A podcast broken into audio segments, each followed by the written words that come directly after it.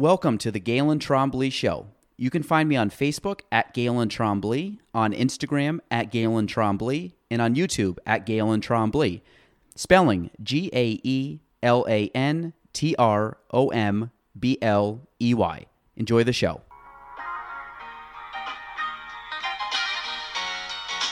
Welcome to the Galen Trombley Show.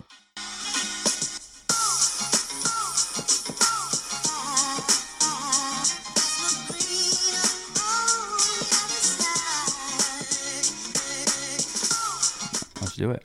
Okay, we're, we're live. Um, guest uh, 124, Galen Trombley show. Uh, my favorite number is 24, so this is 124, which makes it even better.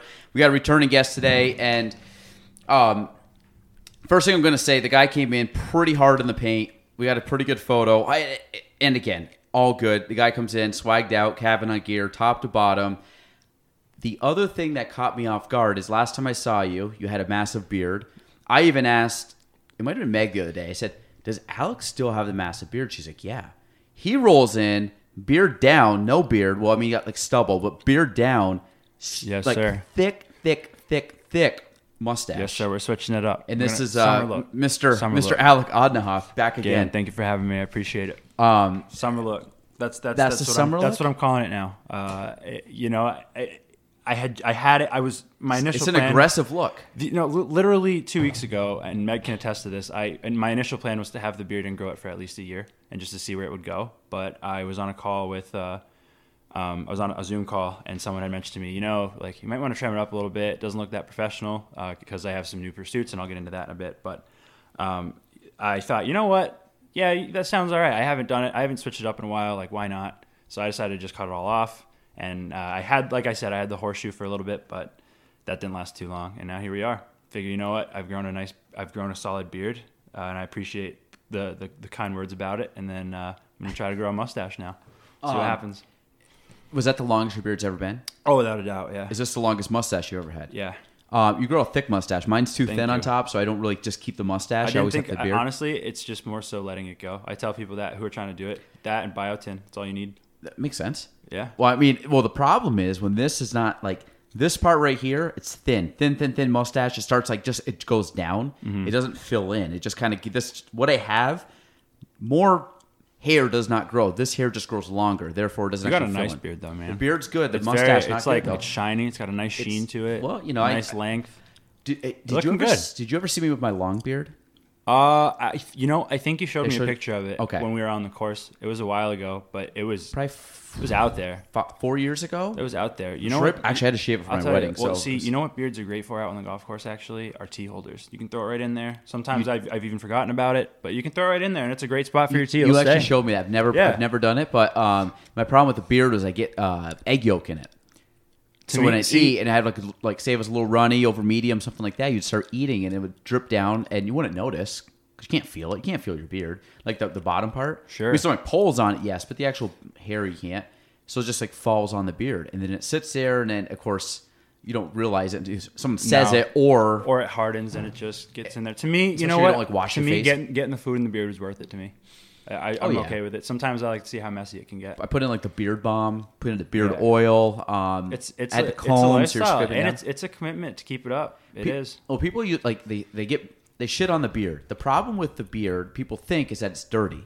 I'll tell you right now, my beard No when. I had it was cleaner than most people's heads because you spend t- you have to groom it. It's not like you just wake up and you have a beard. If you wake up, it's like talk about bedhead. You can have like No, see, I did Beard- that the first time I grew a beard. The first time I grew a decent sized beard, like I, I didn't take care of it at all, and I would literally just wake up and let it do its thing and, and not groom it whatsoever. Yeah. and it turned into a big, coarse, curly mess, and it just looked terrible. yeah. So it's definitely it's it's a thing. It's a labor of love. Oh, for sure. So so But the it's worth it. person the person that told you to to shave your beard or cut your beard, Yes, sir. whatever trim your beard. Uh, at at the most, I just like edged it. Like there, on occasions, there would be some some stray hairs that were longer than others, I guess, and I would just clean that up. But other than that, no, I, I didn't really ever. I would just keep it. So you kind of just let it go. So Yeah. I I would I grew my beard. Well, how long now? That picture you showed me. How long that you had grown it for? How long at that point? Because it was. I mean, it was I out think there. I think it was June. it was out there. I want to say it was like June to February. Yeah, that's So probably that's impressive. not a full year. It was probably like eight months. But Still the problem, well, the thing was like I would, I would say every five to six weeks, something like that, I would trim it. Mm-hmm. So I'd like let it grow, or maybe every yeah six weeks, six to eight weeks, I would let it grow, and then I would end up like trimming the, the like the dead ends kind of off. So it was like eight months to get to that, but realistically. Maybe if I never touched it, I might have gotten a couple inches longer. But I was always like, I was, I would trim off like a, like just a quarter of an inch, something like that, Yeah. half an inch, something like just enough to, because I think you're one it, like to kind of tidy it up but two i think if you cut the ends off it allows your hair to grow better i think that's why people like they'll get their trim they'll trim their hair like girls i believe i could be wrong on this but i believe they trim the back like they'll trim their hair not completely cut it just cut like an inch off or whatever and i think it's supposed to like Kinda the ends spur are dead so it's not growing Right. i don't know if that makes sense but no, it does. I definitely understand what you're saying. um, but I think that's when people ca- talk about cutting off the like dead ends. The dead ends, I think, are just hair that does not grow anymore. So you cut it off, it's supposed to like re, I say regenerate, but allow the hair to grow back out. No, that's that's a good way to maintain it. And I think another thing that people got to take into account if they're trying to do something like that is there's going to be an uncomfortable stage, not just how it looks, but also how it feels. There's going to be a period of time where it's just so I'd say four so to five. sensitive on your face and so. I'd say it's about four to five weeks in. Yeah, that that's I would say that is Just under a month. spot on. Yeah, that it's it gets very at times unbearable to the point where you just say, you know what, is it worth it to keep it? But it always is. Don't stop. It, and, and the itchy stage usually lasts for less than two weeks. Yeah. it's not that long. It's just No. kind of like get over it. You scratch a bunch, and then, um, yeah, it's, it's a weird weird phenomenon of beard. But I've never the mustache. People have beard, mustaches with the beard or whatever goatee. Uh, goatees are actually seem like they're falling off. I think the only people I know that have goatees are people that are like probably right in their forties now. Seem like it's like that's like a goatee age. Do you know many young people with goatees? No, yeah, actually, my uh, my roommate from college who lives down in Schenectady, I just Has a goatee. he- so I just convinced him. He did he did cut it off, but I just convinced him to because he can he can grow a pretty sick one himself. Uh, but I, I told him to cut the sides off and uh, to see what it just looked like because his goatee is like nice. And so I had him do that see how it looked, and it looked great. I thought he cut it down a little bit. It looked good, but he ended up cutting it off. So. I would say I don't know of any young people that do, off the top of my head. It's like if this is the way I look I, to- at I told him to. Eric, if you if you listen to this, man, I told you you should have kept it, but in time, in time. So this is my thought. I I, be- I believe like that people in their twenties typically have like stubble, Mm-hmm. kind of maybe some beard stubble. People in their thirties, you have a beard. People in their forties, it seem like that's like the goatee, like goatee era, where like they're still living with the goatee, but not the full fe- full beard. And then I think like the mustache is like the 50s and up. and up. You know, that's a really interesting correlation by decade. Because if you think about Is it, it I mean, pretty spot on? That that I mean, I'm if you generalizing think big time, it, but- d- despite even that, I think that's that's a really interesting way to look at it. I don't see many guys your is- age with It is mustache. spot on. Yeah, no. like you almost look weird walking in. Where again, if this was in the seventies and you walked in, you'd be like any guy on the street. But now, like you walk in, Sure. like because you, don't see young people, old people, they wear a mustache and they wear it proudly. They've been wearing a mustache for forty years and nobody knows the difference. But exactly. Sometimes you know, I've I've seen I've had people who have like tried to have people in bets to cut their mustache off because it's just They won't that do it. essential. It's like them. cutting No, your they won't do it, eyebrows off or trimming Or your people that eyebrows. have had. I think my uncle, my uncle Bob, he's had a mustache for God, fifty years now. so bizarre. Now I say that I've shaved my beard down twice in like ten years. Like I mean, down to the skin. Up, No, down. see, I don't. I, I don't think I could get myself to do that again, just because I. I It's don't- cold. I, not Feels just cold. that it is cold, but feel naked. it's not just that. It just it takes five years off my age, if not more. Well, to yeah. me anyway. That and the fact that I, I my neck Oh, gets God, I always get like razor burn. So I end up using a.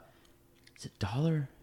No, not Dollar Shave Club. Manscaped. You ever seen those Yeah, ads? yeah. Yeah. So the Manscaped um, little thing, whatever. So it comes in like you get the actual like How are they not sponsoring this? I know. Unbelievable. You, but you get the actual like clippers, which are great, and then you end up using. Um, they they have like other gifts that come in with the packages. Like you get them and like I don't know part of the club. So each month I get something. So I get like a razor. I'll get like uh the the actual not the uh the clipper, but the actual like hand razor, like the manual. Um, you get that. You get some blades. You get these different kind of like moisturizer Nice things. little setup. It's great, phenomenal. But the blade is a single blade. So it's almost like a straight edge blade. You know when people do like the straight edge razors? Nothing beats a straight razor. I've never had someone do it. Like I've never had a barber do it to me. But this thing, it's very simple. You basically clamp this razor blade It's almost, it's almost like a it's almost like a Stanley knife kind of deal mm-hmm. or a utility blade or whatever. Right. You put that in and it has like blades on it, and you it this thing is so freaking sharp.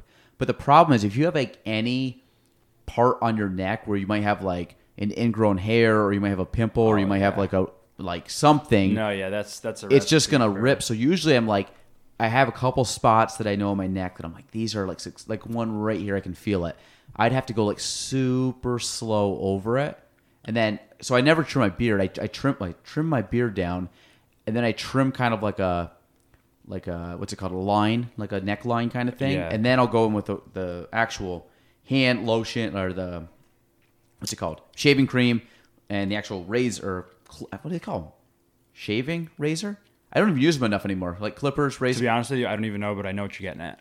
like a hand razor Yeah. like a gillette hand, but it's not gillette this one's the manscaped Yeah, one I but it has a just single I would blade say just a razor. yeah with, with shaving cream and then then i would go down to the skin on my neck because i don't like when my neck gets all like No, yeah. hairy so and my cheeks up here too so i'll get hair like all the way up to here so i always pull this down to like the, the line worst. so then i kind of keep the these parts tame and then i trim this down like every couple weeks i'll take this down to like a two on the guard Hey man, you're, you're the face of the K. You can't get rid of the beard. Do it. Well, too different. The thing is, my, my son is over three years old. Has never. None of my kids have seen me without a beard.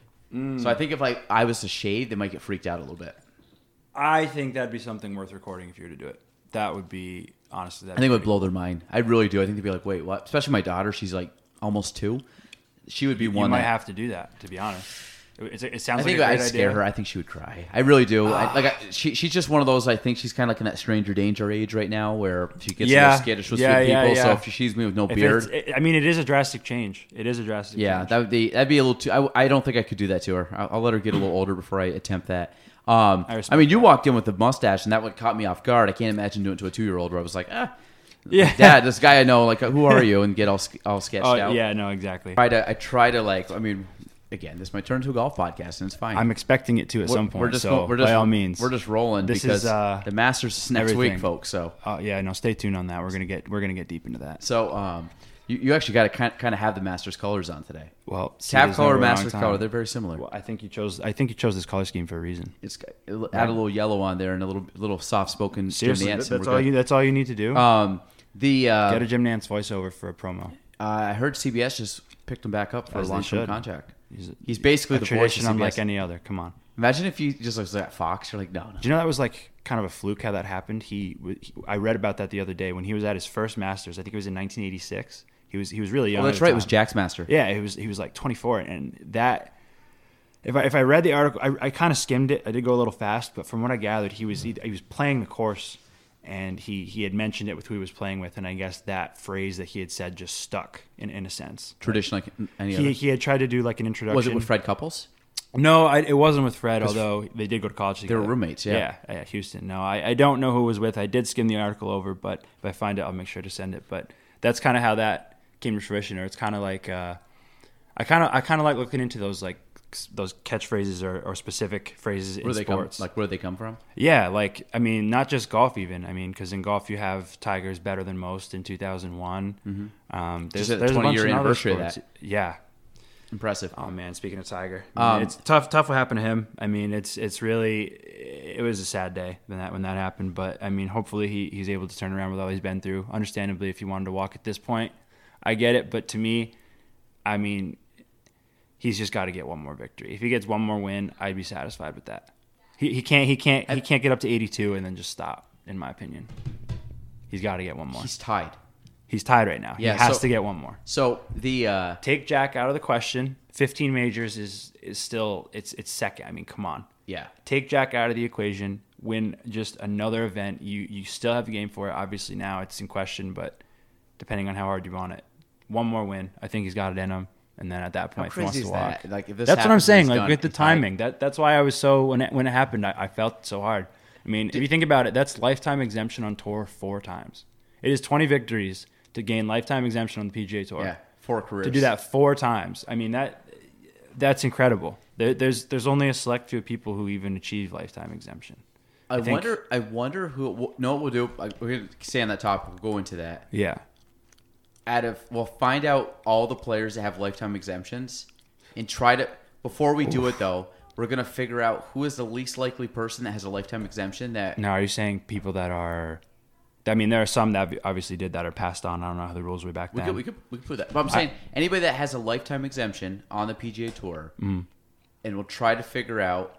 We'll try to guess who does, I know a few. and then we'll try to guess which one we think is the least likely. Like who who do you think might have it, but there's no way that like we don't think they have it, but they could have it. You know what I mean? Like the least likely person on the list. Where you're like like Tagger, Phil, like Oh, I, I like- got one right like now. for you. shoo-ins, but it's like whose lifetime exemption? You're like really? That I got I got one 20 right now for you. He he's he's won actually 19 times. He's won victory shot. I think I know who it is. Who is it? Adam Scott. No, it's not Adam Scott. Adam Scott's one away though. He I don't know where he's at. He's one away. He's a 19. I believe he's 19. I don't know. That's a good question. So But the I person I was talking about was Ernie Els. really, Ernie Els. Yep. It's almost as shocking as when he won the Open in 2012. lifetime exemption. How to get lifetime exemption? Be good. Um, If only it was that easy. But if only wait. it was that easy. lifetime membership requires 20 victories and oh 15 active seasons on tour. This is Johnson's 12th season on tour, which means he won't be exempt from the from the strength of field rule until 2022. Yeah, because I mean Dustin Wow. Johnson has he's got over 20 easy. I think um he, I think he's got like 24, 25, but he doesn't have the years in yet. Um, So- he's really close. All Really exempt close. PGA Tour. Each PGA Tour player has earned a position on the priority ranking system that will be used to select tournament fields. Adam Scott is close. Wait, He's at winner of a PGA in current season. All exempt PGA. Oh my god. No, so this is that's old. I can't do that. Winner of the PGA Tour, winner, whatever, winner, winner. Is there? I, can I get a list here of how many people have won twenty times? Let's see here. Um, twenty. Otherwise, I mean, I think I'm like I'm I'm here. I'm like in the. Are you on the article for through Golf Channel? Oh, man, I to be honest, I don't even know. I don't even. I'm like past looking- tournaments, looking one up not right eligible. now. These are like people that made the cut. I can't read that. I mean, I know of a couple offhand. I mean, Phil, Vijay, um, Tiger, obviously. List I of golfers know. with the most PGA Tour wins. So this could probably do it right Let's here. see. I think it's. I think I, I think I could go go down the line starting from the top. It's Sam and Tiger 82. Then I believe it's Jack at 72. Then I think seventy three. Seventy three. Then four. Is it? It's not. It's not Hogan, is it? Is it Hogan at 63? Sixty-four. Damn, one Not, off. not All right. bad. Hogan I never would have got any of these. Five. Um, Billy Casper. No, no, no. Arnold Palmer. Sixty-two. 62. Billy Casper is up there. I don't know what number he is, but I think he's at 51. He's at fifty-one, but he's not. Yeah. He's not number six. He's number seven. You know what number, six seven, is? Number six between between Arnie and Billy Casper. Yeah, it's got to be Byron Nelson. Byron. Yep. Gotta Got be pretty damn good. Nelson. Number eight. Billy Casper. Who the hell is that guy? Number eight? No, no, sorry. Number eight, you'll know. Sorry, I'm going. eight. Number eight. Phil. No. Nope. Phil's Phil's close. He's over 40. I know that. Number eight. Terrible, t- like low-level clothing golf brand. Low level clothing golf brand. No. Who, who, Walter Hagen. Walter Hagen. Okay. Forty-five. All right. Phil Mickelson. Phil Phil at 40, 44. Four. Uh, 10 tied both at 39 and i have to look up both at 39. oh my god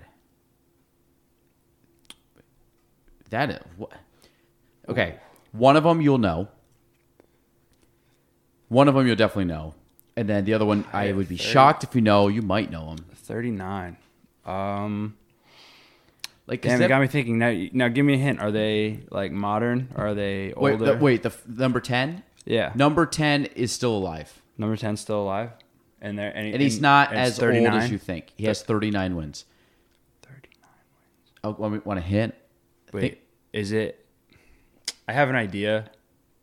It's not. Is is, is it Lee Trevino? No. no No. Yeah. Give me another hint. This is getting tough. Chip in 17 pebble beach Chip. and- Oh, Tom Watson. Tom. Watson. How could I forget Tom Watson? How Okay, the I other guy tied 39. Graduated as a dentist, but gave up the practice at age of 26 to become a full time golfer. So you know this is not anytime recent. 39 wins. If you get, I've never even heard this guy's name. So if you get this, I'm going to be shocked. Dentist. More shocked than the beard, the mustache I saw today. he was a dentist. A dentist and gave it up to be a full time player at dentist, uh, 26. dentist, I think. Uh, what what's the guy from uh, Rudolph? Not Ernie. What's the guy? Who's the guy that go, wants to become a dentist? Remember, he's like the guy, not with the abominable snowman. He's like the little guy in the, the suit outfit, the original Rudolph. oh man, no, Herbie. I haven't seen think it it's in Herbie. forever. I think it's I'm Herbie. That's it. That's when I think dentist. dentist. Okay. If All right, this this may kind of. Eh, can you give me his initials, or do you think I give it away? CM. CM. Oh yeah, no, I know who it is. It's Cary Middlecoff. You've heard of him? Yeah, yeah, yeah. Cary Middlecoff. He was he was nice back in the day. Back in the like Jeez. 40s, Died in 50s, 1998. Like, Cary Middlecoff. Yeah. Fun fact I mean, actually, too. good looking. Like, like not Yeah, a bad looking. nah, like nah, a, he's- I say he a was- black and white photo, but I mean, like, he was, he was one dude. of the so fun fact. Harry Middlecop. Never heard of him. Fun fact about me: um, in uh, in college, sophomore year, He won three majors too. he did. Sophomore year, my uh, my advisor at the time, Doug Lundstrom of Siena College, he had the idea to put together kind of like a golf history pocketbook, if you will. And so I was his uh, I was his first like research assistant on that. So I did a lot of research about like the past years on tour, the up and comings of like different tournaments, who, who won, what courses, things like that. Um, and it, it was a neat, it was a neat concept. It didn't come to fruition fully when I had finished my research, but someone else picked it up, and uh, I'm not sure what came of it. But I do have those those flyers somewhere, That's- or those p- pages somewhere. That's unreal. I mean, you got that right off. Like, I know it. That's crazy. Um, I'll, I'll just go through 20, 12 through 20. yeah, go for Gene it. Gene Sarazen, Lloyd Mangrum, Heard of it? Not. I don't Wow. know much about him. Vijay Singh, who I Yep. hate, but he's up there. Jimmy Demaret, Yep, three Masters. Horton Smith. Horton Smith. He won the first Masters. Did he? Yep. Wow. I, I don't know how you know. That's incredible. Harry Cooper, No, never heard of him. Gene Littler. Gene Little, I've heard of. He Littler. was. Uh, I think he was. He was. Um, I think he was one of the bigger guys on the senior tour when it first came out in like the '80s. um, Lee Trevino, Yep. Leo Mary D- Max. Diegel, Nope. Paul. Familiar. We di- yeah, 19, 1899 to 1951. Yeah. Paul Runyan. Mm, nope. Doesn't lived- ring a lived bell. till 94. That's pretty pretty impressive. Henry Picard. Yep. Yeah, I've heard of him. He was. He was a old time pro. Tommy Armour. Yep. Tommy Armour's that old? So Tommy. I think the Tommy Armour we know is Tommy Armour the third. but that's his grandfather. I would I, yeah, I believe so. That's crazy. Okay, Tommy Armour. He also bad golf clubs. Yeah. Like you know what I mean? Like the old school, like Yeah, Spalding golf yeah, clubs. yeah. Johnny Miller, not a big fan of Johnny Miller. I shouldn't say player. I don't like Johnny Miller. The announcer is my least favorite announcer in sports. I would I would have loved to see from what my uncles told me. Um, from, I would have loved to see Johnny Miller in like 1973, 74 as iron play. He was apparently like second to none. Really? Best like he I think his announcing just annoyed me because he was very, very blunt. very blunt. But he, I think he was the one. He had a lot of armchair quarterback statements where it was like, "Guy hit the ball." Well, I mean, he shouldn't have done that. He should have went there. I'm like, well, Johnny, if he would have pulled off the shot, you would have said something different. Like, don't like if you want to say before, like, I don't like where he's aiming. That's fine, but once he pulls a shot, it's like calling bank before you shoot a basket. Like, I mean, and who are you? And who are you to say that about specific individuals? Like, obviously, there's going to be some people based on just their stature or their or their athleticism that are going to be able to pull off shots that you wouldn't normally otherwise think to do because you can't do yourself. But at the same time, like I think Johnny Miller offers some valuable insight. I've definitely watched videos of him. I definitely, I definitely like. oh, it. I mean, he Like, was on the tour, major He winner. knows. He so, knows. like, he knows what he's doing. Dustin Johnson right now at 24 is the. the He's active, Uh, right? well, active. minus Phil and Tagger. Well, you guys still right. but like That's not like prime yeah, golfer prime Dustin time. Johnson. Yeah, Um, that's that's been on tour. That came on tour after 2000. Lanny Wadkins has 21 wins. I think he only has one major. I actually didn't know that. That's impressive. Really? Does he have a major? You're right. 1997 Uh, Ni- or 1977 1977 PGA. PGA. Yeah. Um, number 31, Mr. Craig Wood. Craig Wood. Dude, 21 majors, two or 21 tour titles, two majors, three Ryder Cups. Old in North Country 30s. boy. In the 30s. Great course, by the way. Craig Wood. Never played it. Oh man, fantastic. So this year was the first time I ever drove down and saw the clubhouse. Well, drove up to see the clubhouse. I played. What is there? Four courses in Lake Placid. Um, yeah. So there's there's two in the Lake Placid Club. There's the uh, Mountain, and then there's the Links. Links. Then there's C- Craigwood. Then Saranac Inn is not too far. That's not in Lake Placid though. Uh, and then Raybrook's not too far. I don't think that's in Lake Placid either though. I think specifically in Lake Placid, Craigwood, Lake Placid Club, and um, Links in Mountain. Links and Mountain, and then I. Those are the only ones that come to mind right now. I've never played a Lake Placid course in my life. Last year I played three of the four. It was great. gorgeous courses. Great. Gorgeous My my game was awful, but it was fun. Um, oh yeah. Okay, Hal or Hale Irwin, whatever. Hale Irwin. He so Hale Irwin, yeah, he he ripped it on tour. He he killed it on the senior tour. He he's the tour senior tour's all time leader. Really? And Bernhard Langer's catching him. He's Bernhard Langer's number two. Bernhard right Langer now. doesn't age. He, he's, Nor does this game. He's amazing. Greg Norman, 20. Johnny Revolta and Doug Sanders. Doug Sanders, I've heard of. He just I, passed away, yeah. I don't. He used to be. I think he was known for his colorful sweaters. Um, I don't know the other. I don't know the other dude. You know, I was actually just looking because they go by majors. Harry Cooper, 29 tour wins, zero majors. He's the most tour wins without a major. Random fact. The other one is. Well, oh, no, 19. That's what I want to get to. Okay, Ben Crenshaw, 19. Ernie Els, 19. Doug Ford, 19. Hubert Green, 19. Tom Kite, 19. Bill Mehlhorn, 19. I've heard of all those guys except the last one. Rory McIlroy, 18. That's Oh impressive. wow, I didn't know that. Roy's got 18. I didn't know he was. Wow, I thought. I mean, I you know who's getting up there too? Four is, uh, majors, too, which is insane. is uh, is Justin Thomas is getting up there. He he he's I Someone told me Adam Scott had 19, 19 wins. I, fourteen.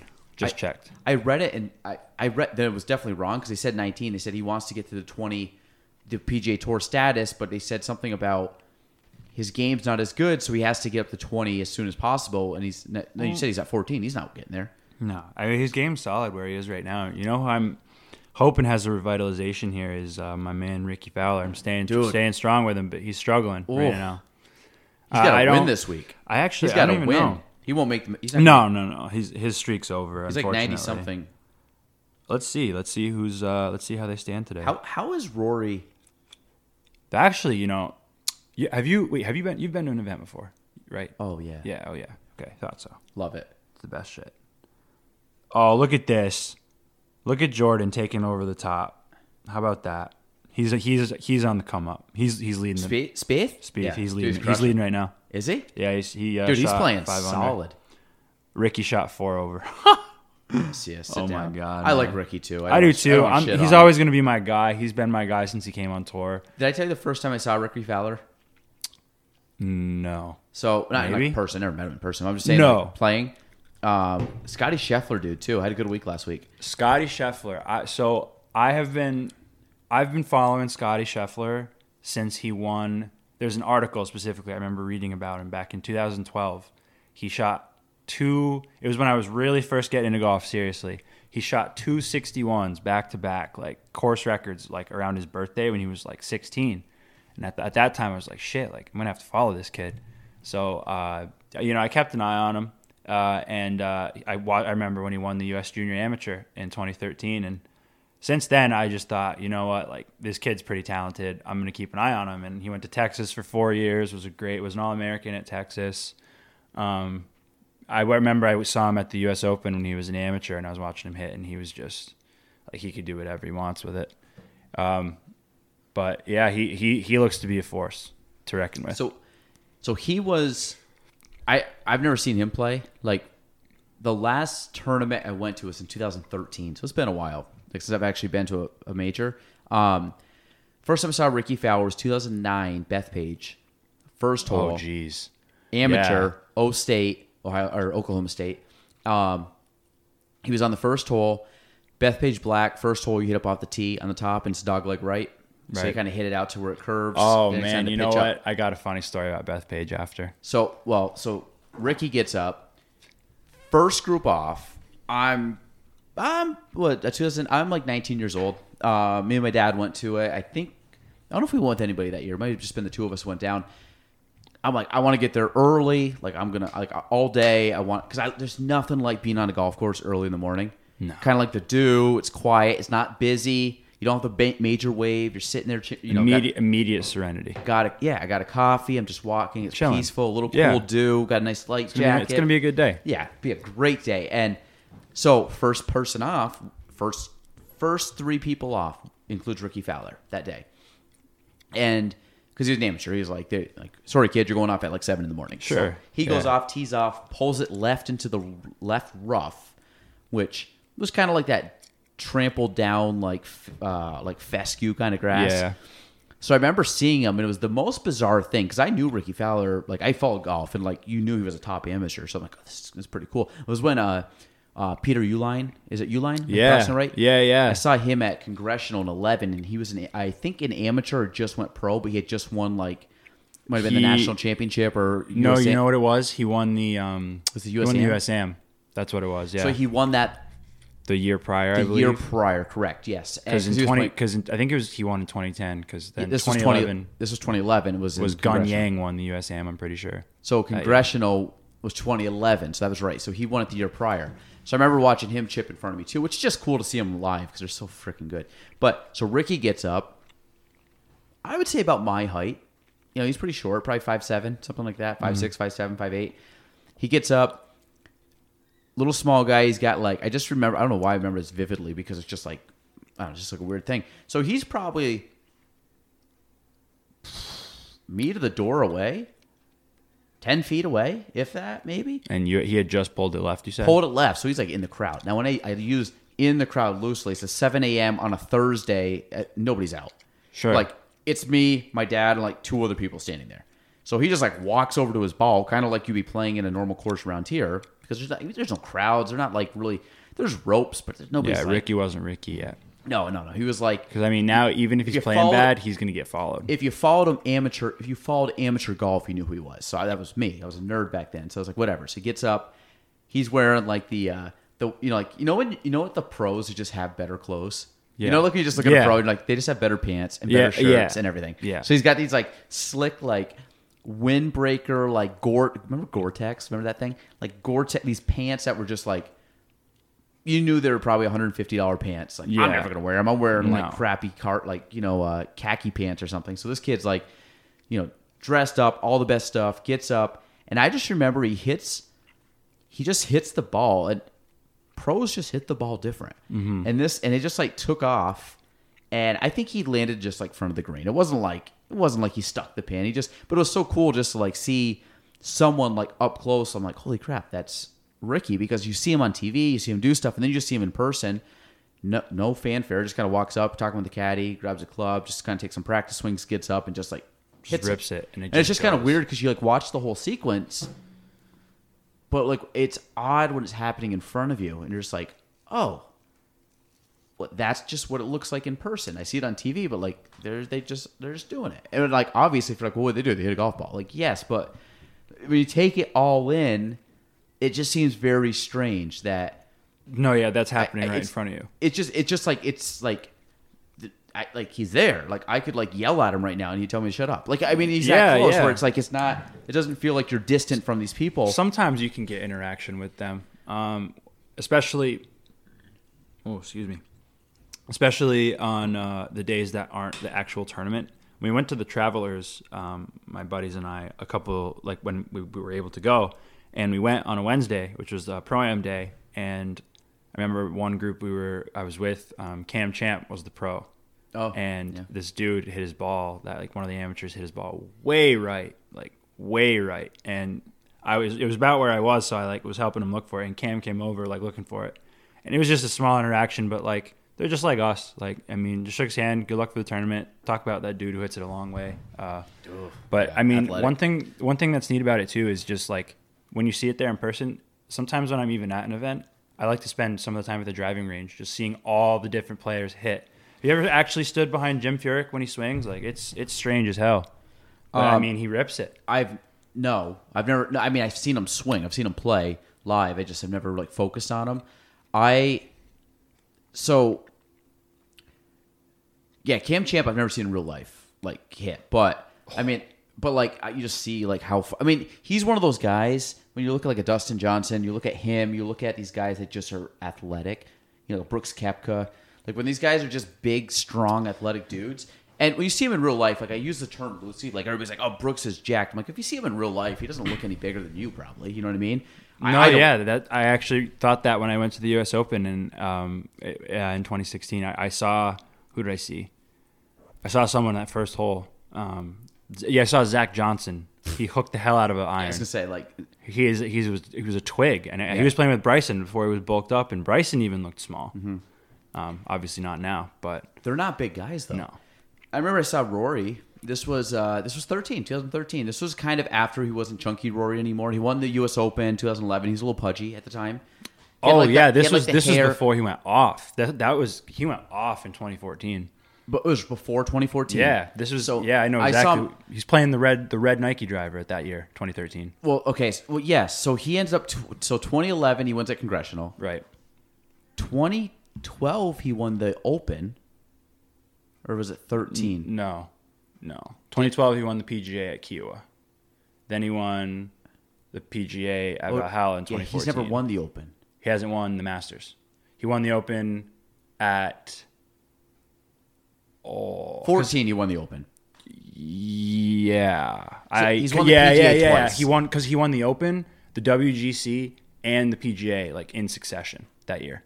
That was in four. That's for Yeah, 14 yeah. Because the next year when he was supposed to defend at St Andrews, he he hurt himself and he couldn't play. Correct. I don't.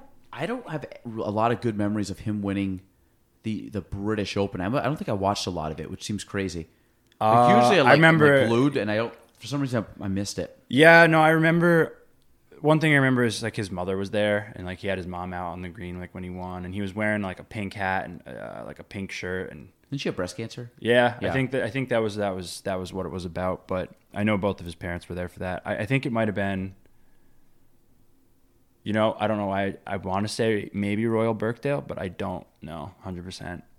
Either way, um, he, you know, Rory is, I think he's due. I would love to see him win the Masters just to have the Grand Slam. Same with Phil. I don't think Phil will ever win a U.S. Open, but I would love to see him win one. Same with, I, I'm sure Jordan will win a PGA at some point.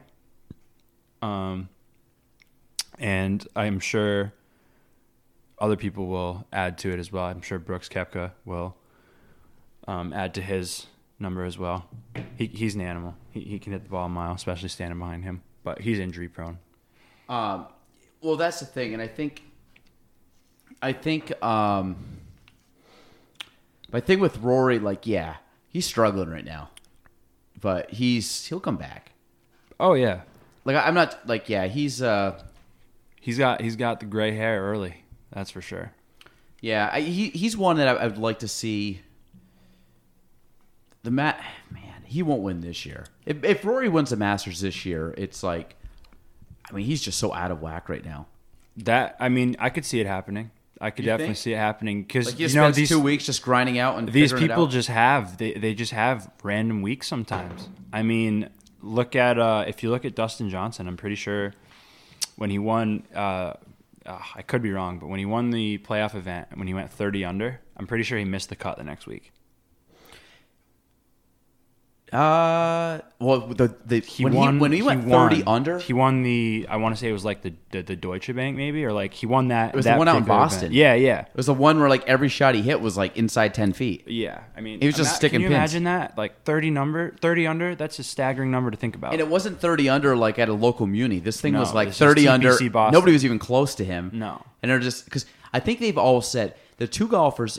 If they're on and you, you if they're on and on, you can't touch them. Dustin Johnson's number one. If he's on, you're not touching him. Yeah. The second one I think would be Rory. Yeah. If they're on, you're not touching them. And because Rory can hit the home run, but Rory can also strike out. Dustin Johnson's gonna hit a home run, And then him might be if And then he's gonna hit like, doubles a and double. singles. Yeah, exactly. Like he doesn't strike out much. I mean, and if he strikes out, it's like, yeah, just tired.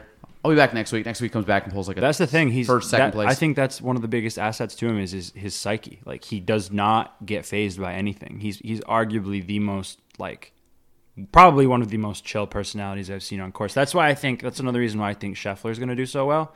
However, I will say this: my buddy, who's a he's a pro down in Florida, he's a really good player. he played with Scotty at an event when they were amateurs, and um, he told me Scotty was uh, not the best dude to play with. Really? Yeah, Like like like douche? kind or- of yeah, like kind of like hot headed, like yeah. Oh, dou- that way. douche. I think he like walked off actually, The uh, but. No, my buddy who, who plays, he's he's uh, he's insane down in Florida. He, he's a hell of a golfer. I watched him shoot a a, a bad 67 at Craig Wood. oh, your buddy. Yeah. Is, oh, what's his name again? Art Griffin. Yeah. yeah, he's he's a hell of a player. Is he a bad sixty-seven? Is he? uh But it, it was a, it was a great it was a great it was a great round to watch. He's the kid that lives at Punta Gorda now. Not Punta Uh, Gorda. Punta uh, Ponte Vedra Ponte Beach. Vedra? Yeah, yeah, he lives down there. That's crazy. Yeah, That was a good. That was a good one this year too. There, there are a lot of honestly, there's a lot of good sticks up there. My my other friend from Saranac Lake, uh, Dustin Fisher, he's a hell of a player too. Uh, they're good good good players up in Lake Placid and Saranac Lake. and they for live sure. down there. No, No. Fisher's up here still. Um, well, that's the thing. I think those courses are a little more challenging. They really bring a lot out of you because, like here, you can get away with just bombing it on sometimes and get like getting away with it. Like up there, you can't on some of those holes. It- you got to really Honestly, a lot of slope, it- elevation. You gotta be a a lot of slope, tactical. a lot of elevation changes. Um, I think the greens run a lot better up there than they do Quicker. down here. Yeah, and I think well, the slope to on a lot of those yeah, things. yeah, it's it's it's definitely a challenge. It's definitely a challenge. Um, have you hit? Have you hit yet this year? yeah, no, I've I've actually got two rounds in this year already. Oh, you've played two. I have played two rounds. I've- uh, I haven't. I mean, I've gone to the range. I. I'd like to do that. I'd like to make that more of a priority this summer is to go to the range or hit balls every day. But I have played twice. I played at Bluff twice so far. How was it? It was it was it was good. Uh, the first time, uh, I well, actually? I've technically played three times. I played down in Schenectady for the first time, but I didn't have my clubs, so I didn't count that. But Bluff actually wasn't too bad. It was actually really dry um, for for the season. I will say that. I mean, drier than it normally is this time of year. Uh, you know, I was satisfied with how I played. I definitely am hooking the ball right now. Uh, off the tee, it's it's it's. I, I fight the hooks a lot, um, so I'm gonna I'm trying to figure that out at the moment. But it was good overall. I was happy with how I played. I'm actually trying a new thing, a couple new things I'm implementing this year that I think are gonna help. Um, and yeah, go on. Do you, do you want to tell those or no? Yeah, I can. I can. Oh, I was gonna say. sure. I mean, you keep those in your bag of tricks, Aaron. Oh no, for sure. Because I wouldn't. I wouldn't even say they're they're in my bag of tricks. I'm gonna see if they benefit me because it's not something I've normally ever done. Um, I definitely get too technical over the ball, be it off the tee or you know when I'm chipping or putting. I'll definitely you know have a bunch of swing thoughts. I'll try to be conscious of making a good stroke. Um, and I've I've tried to do this before, but I've never implemented it for a full season. So what I'm going to try to do is with putting and chipping is I'm going to try to make it more reactive. Think of it like a free throw, um, whereas you kind of look at the look at the hole or the basket, if you will, and and let your body naturally align itself, and then pull the trigger from there. I think the less you think, the better. And so far, I've, it's been pretty effective. I also this year am gonna I putted atrocious last year, so bad, like I, it was gross. So I'm going to try left hand low this year, all year. Um, one thing that I like I, I- I've read about that or I, I'd seen somewhere is that if you put your left hand low, it actually naturally aligns yourself. Uh, it naturally centers your body because if your if your right hand is down, you kind of have a tendency to op- to be set up a little open, which is what I was doing, and you would cut across the ball sometimes, which is what I was doing. I, if I missed, I would either push it or I I would more so push it if I missed, but I'd also sometimes cut across it and just yank it left. But anyway, um, that has helped me to kind of naturally stay centered. I, I felt more. It's definitely weird because I'm not used to it yet. I still have to gauge the speed of the greens, but so far when I've tested it out, going by the feel, um, I've definitely been struggling on short putts, but my lag putting's gone a lot better. So we're gonna we're gonna be doing a lot of reps close in this year, but I definitely think that not thinking about it has has worked better so far. So when I putted really well, I, I took it from Rory because Rory, when he won in 2011, and like right around that time period, if you go back and watch his pit um, when he was putting, I, can't tell you how many times I've watched his um, congressional highlights from that year. I did. The, yeah, Oh the the one with uh, the USGA one or whatever. yeah, It's like 45 minutes long. Yeah, yeah, yeah. It's it's his like well, So- actually, yeah, that and then there was a, another video. It was basically his final hole on congressional and his walk up uh, and like his moment with his dad after and Oh, everything. his dad, dude, is like I mean, definitely father- looks like it's local. Father's Day Sunday. dude, but he His always, dad's oh, a stick. Do you know that? His dad's like a Really? scratch player. Yeah, Jerry. yeah. He always looks to me. He looks like he just came out of the Irish pub and was like, Agreed. Like just got done 100%. having like just got done having like a uh what is it like a Bass? Isn't Bass a beer over in Ireland? One of those I'm European so beers. not well versed when it comes to beers at all. I just remember when I was a kid, you'd go over and had to like you just had these like really Irish, like not Irish, but like European beers, um, like Carlsberg and stuff. So he ended up um, no, so I'd watch that and like that was the year I followed him. So you play what seventy two holes. I probably watched Rory on fifty to sixty of those those holes, fifty or sixty of those holes. Um, so the whole thing was, oh, just a sec. um, so I probably watched him on like two thirds of the holes, maybe to, to three quarters of the holes, just because it was like he was there. So like when you see those highlights, I'm like, dude, I was there, saw that, remember that shot like live. Um, but if you go back to his putting then, and I think it was the year before or after, he didn't practice his putts. So when you talk about being Why? instinctive. Just- no, no, no. no, he went because- up, went up. He would look around the hole, then he would just get up, put the club behind the ball, And just and go. putt. He never took a practice stroke because I think it was just his way of trying to deal with like overthinking. So I was like, man, Rory doesn't practice, but I'm That's not going to practice. But so I, it was the same thing. Like you just don't think of it. So you just go up, and it's re, like you said, it's reaction. So it's like, yes, I get it. You can oh, like think, think, think, think, but sometimes you just have to go up It's like a gut instinct. Like Right. have a good instinct, go up, line up, just put like where your gut tells you to put, And, just go for it. Pull the so trigger. sometimes when I'm not putting great or I get in a funk or I'm overthinking, last couple years I don't care. I like my mindset when I play is like I'm outside having fun. I want your opinion on something else too after when it okay. comes to putting. Well, yeah. So my my thing when I used to be very competitive and like playing, like I was more strict, like on what I was doing. I'd really focus on stuff. Now I'm like, you know what? Just go out. I don't really care. I'm not overthinking. I'm just trying to chip around, like because my skill level's not as like where it should have been or where it was. Definitely where it should be because I don't practice, but like where it was. So my whole thing was that now I'm like trying to like simplify. Like I just I this didn't is care. this is around 2011. This is when you. No, this at- is now. This is now even. Yeah, Okay. like I'm saying, like now I just go out and like just hit because like last year was the first year I played consistently in close to ten years. So now I'm like slowly. I- I've been to the range four times since April first. Like I haven't done this since I was in high school. Part of it is Yeah. like just to get out and like Right. have a little bit of rec time. No, I agree with you. I'm the same kind of way. I haven't started this early, and I love it. It's it's. Dude, I'm, so I'm nice like to get. I'm so, so, excited. Well, you know why? It's because I have friends that can play now. yeah, we Like, gotta get gotta get Jared and Ryan in here.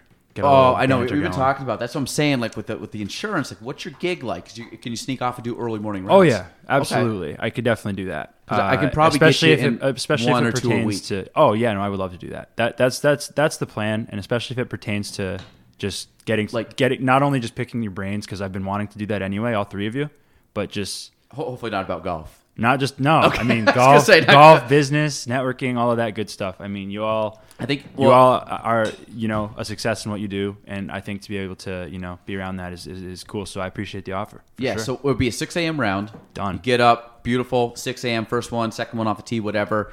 We're usually back in office by 10 a.m. Oh, Galen. So with my job right now, um, I mean, on average, I'm getting up three, four in the morning every day. Yeah, sometimes, nothing. sometimes on Mondays we have to be. I think the early, the earliest since I've been at UPS, the earliest I've had to be there on a Monday morning is one in the morning. Oh, that's pretty wild. So my whole So I'm definitely good with the 6 a.m. round. so so this whole week. So today's Thursday. So I got yeah Thursday. Yeah, today's Thursday. So I was like, okay, not my my. I used to wake up early, and I'm like, I got to get back to early. Like a year ago, I was up at 4:30 every day. Would you consider yourself a morning person, or are you more of a night owl? morning person by far? See, I wasn't until I became this job, and I until I had this job, and I got to say, I really appreciate the fact that I am now. I I can jam with both. I'm definitely more a morning person. I feel way better with the morning person. I don't like staying up. So my thing was I wasn't going to bed as early as I should, therefore it sabotaged my morning. If you're going to bed 11, 11.30, you can't get up at 4 or 5 in the morning. Right. If you I'd can get a nap in there. So I'd sleep in like 6.30, maybe even 7, and it was like, I just felt behind because... Sleeping in till seven. I know. I, I just felt behind because like my thing is I like getting up, I like getting ahead of everything and just go. Especially in my business where like like today, probably from about eight, nine in the morning to now it's like four ish or so, a little bit after four. Yep. My phone has been I've been I was on a call from on calls, like eight, multiple calls from like 10, 10 this morning to pretty much the moment you walked in. Like nonstop. I, I had to like not call a person or pick up a phone so I could eat today. Like that was just one of those days. That's- like, toot, toot, toot, toot, toot, That's toot. what that's what happens when you're the face of the K. Well, the face of the K. Not as good of your face with the beard. Oh, I, or come with on the now. mustache. But the whole so the whole thing was no, which is fine. But my problem is if I don't get up in the day and get through the stuff I need to get through, then the rest of my day is just super chaotic. So my thing, I try to do what I call proactive work in the morning, reactive work in the second half of the day. Proactive work is everything I want to do. Second half of the day is anything that comes in. So text, calls, emails, whatever, voicemails. I I try to do that after I get done the stuff I need to do. Now, as as as you continue to you know as you continue to grow your business, expand, pull on pull on more um, more work, what do you do to to to effectively manage it? What works best for you to to say, okay, this is how I'm going to effectively manage this? Because just based off that, I mean, I can imagine you're you're probably planning weeks, if not months, in advance at times. Yeah. Uh, what would, what would you say you do to to best manage your time when you have all that on your plate? getting up early helps. Sure. Um, so I've averaged Monday, Tuesday, Wednesday, this Thursday this week, average five thirty here in the office. Like I wake Yeah, up at four thirty, take a shower, awesome. I'm in my car by like ten after five. The early bird gets the worm, they say. Yeah, so I'm like here. The girls usually show up around eight thirty. I probably work till nine thirty uninterrupted for four hours. Put some music on, podcast, have coffee, and just I'm just like working. I'm making things happen, and like projects I want to work on, things I want to do. Um, before it gets into like meetings Sure. and calls and Yeah. texts and emails and all the good jazz. and So- because because it's there's actually an interesting concept um, that I think can relate. It, it's something that Kobe Bryant used to, R.I.P. Mamba. Something that Kobe Bryant used to do is just basically the concept of, of getting up early. I mean, if you get up early and you do and you outwork, if you know other people's schedule and you're getting up before them and you're doing the things that you need to do before them, that's that's going to compound how far ahead you are if you continually do that routine. And uh, that concept to me is just it's incredible. I mean, it really is true. If you really are willing to to excel at something and you're putting in the time that other people aren't, I mean, it's that simple and it's that effective. And and it just the way he expressed it was incredible. So when I when I get up early, consistently. Now I'm not saying like I'm, I'm great at this. A year ago, year and a half ago, I was getting up 4:30 every day for like four or five months, like consistently, and I was like, I was just like a zone. Like I was good. Things were good. I was getting stuff done. I was Sure. proactive. I was like, Cruise control. COVID hit. Then I was like everybody else. I was like, you know what? I, I don't really have to wake up tomorrow. Like you know, I got out of the routine because I didn't have a jam packed day. So it was just like, oh, okay, I'll get up at like seven. I'll get up at seven thirty. I'll like, I don't have to like start work and do my projects. I have all day to do it because I have nothing else. You know what I mean? So it ended up getting sliding into like a bad habit, and then so now if I get a schedule that's routine, I feel better. The morning routine, like getting up at four thirty for me, like I'm done. I put the kids down like nine o'clock. I'm ready to go just crash in bed and lay down. Like by nine thirty, I'm out, and I feel great because I'm exhausted. I'm like, let's go to bed. Like so, if I get up at four thirty and I'm trying to get into a habit. So right now I'm like get up at 4:30, get up at 4:30, do a couple weeks. Then it's like I'm going to start introducing working out again because I Yeah, haven't been doing layers, that consistently. layers. But my thing is don't go like don't go balls to the wall and just dump everything in one day and try to change everything. I'm like, you know You what? can't. One You thing. do it one get a thing at a habit. time. My habit is like just going to get up, just going to get up, just going to get up. And then once I get up, then I'm going to switch it to like right now I'm like I'm going to get up. I'm going to go it's like part of me is my like energy level is low. Like I had, I got COVID. Like so COVID like the actual COVID wasn't the wasn't terrible. Like my reaction, I had symptoms, but it wasn't like it was like a mild flu. But the the brain fog, the the tiredness, like the weeks leading after it, fatigue, that's been the hardest part. So for me, like I don't really want to get up and like go work out in the morning. So my thing is like if I can get up and I can just go to the office where I don't have to do anything physical, but it's more of just like getting in the routine of there, working on projects. I'm like good use of my time. And then I'll start adding in more of the physical stuff. So so that's like the morning. The rest of the stuff, like staying organized. I don't know, man. I like, I'm I a lot of notes. I'm a, I'm a big note- fan of post-it notes. No, well, no, no, no. I shouldn't say note taking. A lot of like emails to myself. A lot of screen pictures emailed to myself because my memory sucks. So it's like, if I if you called me, perfect example. I probably if you ask Nick, um, I bet you I send myself or her twenty emails a day that are correspondence with people. Meaning, like, if you text me and said, "Hey, can you check on that?" Be like, "Yep." Screenshot, boom. Email myself or email Nick. Can you do that, or email myself to do it later? Like if I go through my email, like I'm, and she goes through my email, so like, I can already tell screenshot, screenshot, sent that to myself today. Some more stuff coming in. Like, yep. So I mean, if I if I'm just going through some of these, like just random screenshots. This one's about something for one, one of my rental units. This one's for something I got to do for someone for getting in into something for which like networking thing. So like it's just constantly like because I'll, I'll forget it. I won't remember that stuff. So it's like I'm always sending stuff to my Sure. people. So That, that you know what I think the that's more- the only way I can do it. honestly, I think that's a great way to do it. Just constant reminders to yourself and, and, and just keeping it keeping it present is a good way to remember it. That's why I live and die by sticky notes. I, I have to have a supply of those now. It's like it's So like with- you're like you're like paper on sticky note. oh yeah, I mean, Really? so I mean, I'll tell you this. I don't know if you knew this. Um, I don't know if you use one either. I use registers. I use check registers. Like I actually use eight of them actively. Wait, when you say check registers, Like you, when they say balance a checkbook, right? that's the little booklet that comes with the Right, checks. Oh, I. I use those too. I don't use checks at all, but I, I love registers. I live and die by those things. How do you get rid of? So you don't have checks at all. I don't like checks. No, I mean, you don't like them or you don't use them. both. Okay, I don't like them. I use them because sometimes I have to. Uh, see, for me, just having been in banking for as long as I, I was, to me, I just kind of developed a way of handling my finances that works for me.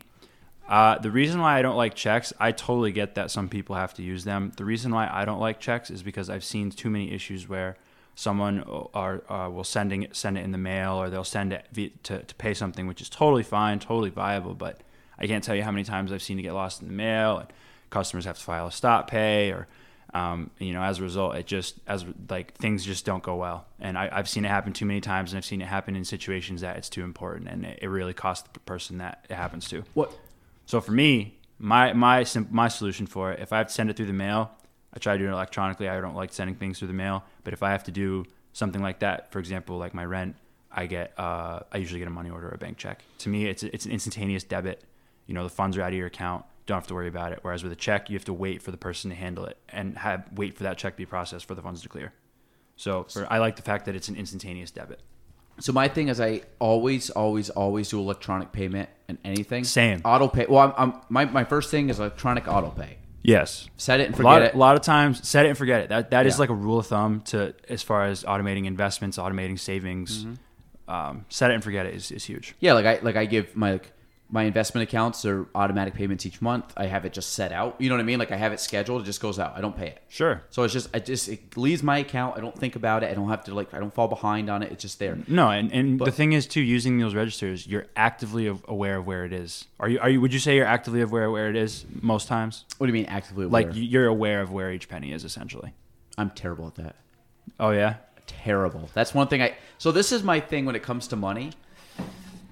I I could talk personal finance and money all day. It's it's just one of those. It's another one of those passions of mine that I think just the, the things that I've seen are actually really cool. So I might okay. This is gonna get this is gonna get real right now. Let's so go, let's do it. This this okay. So this is my money. Let's hear it. I want to hear it. Give me your viewpoints. I want to hear what you have to say. Okay, and any any um info you can give is great. Or, No, I love tips. it. This is So, awesome. My this is how I've always been with money.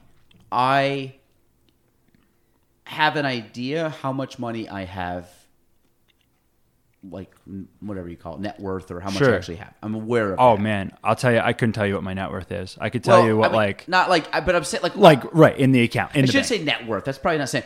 I, I'm aware of like how much money I have access to. right. So let's call Right. it that. Not Yeah, yeah. worth. Money I have access to. So then it's like, okay, I got that. I.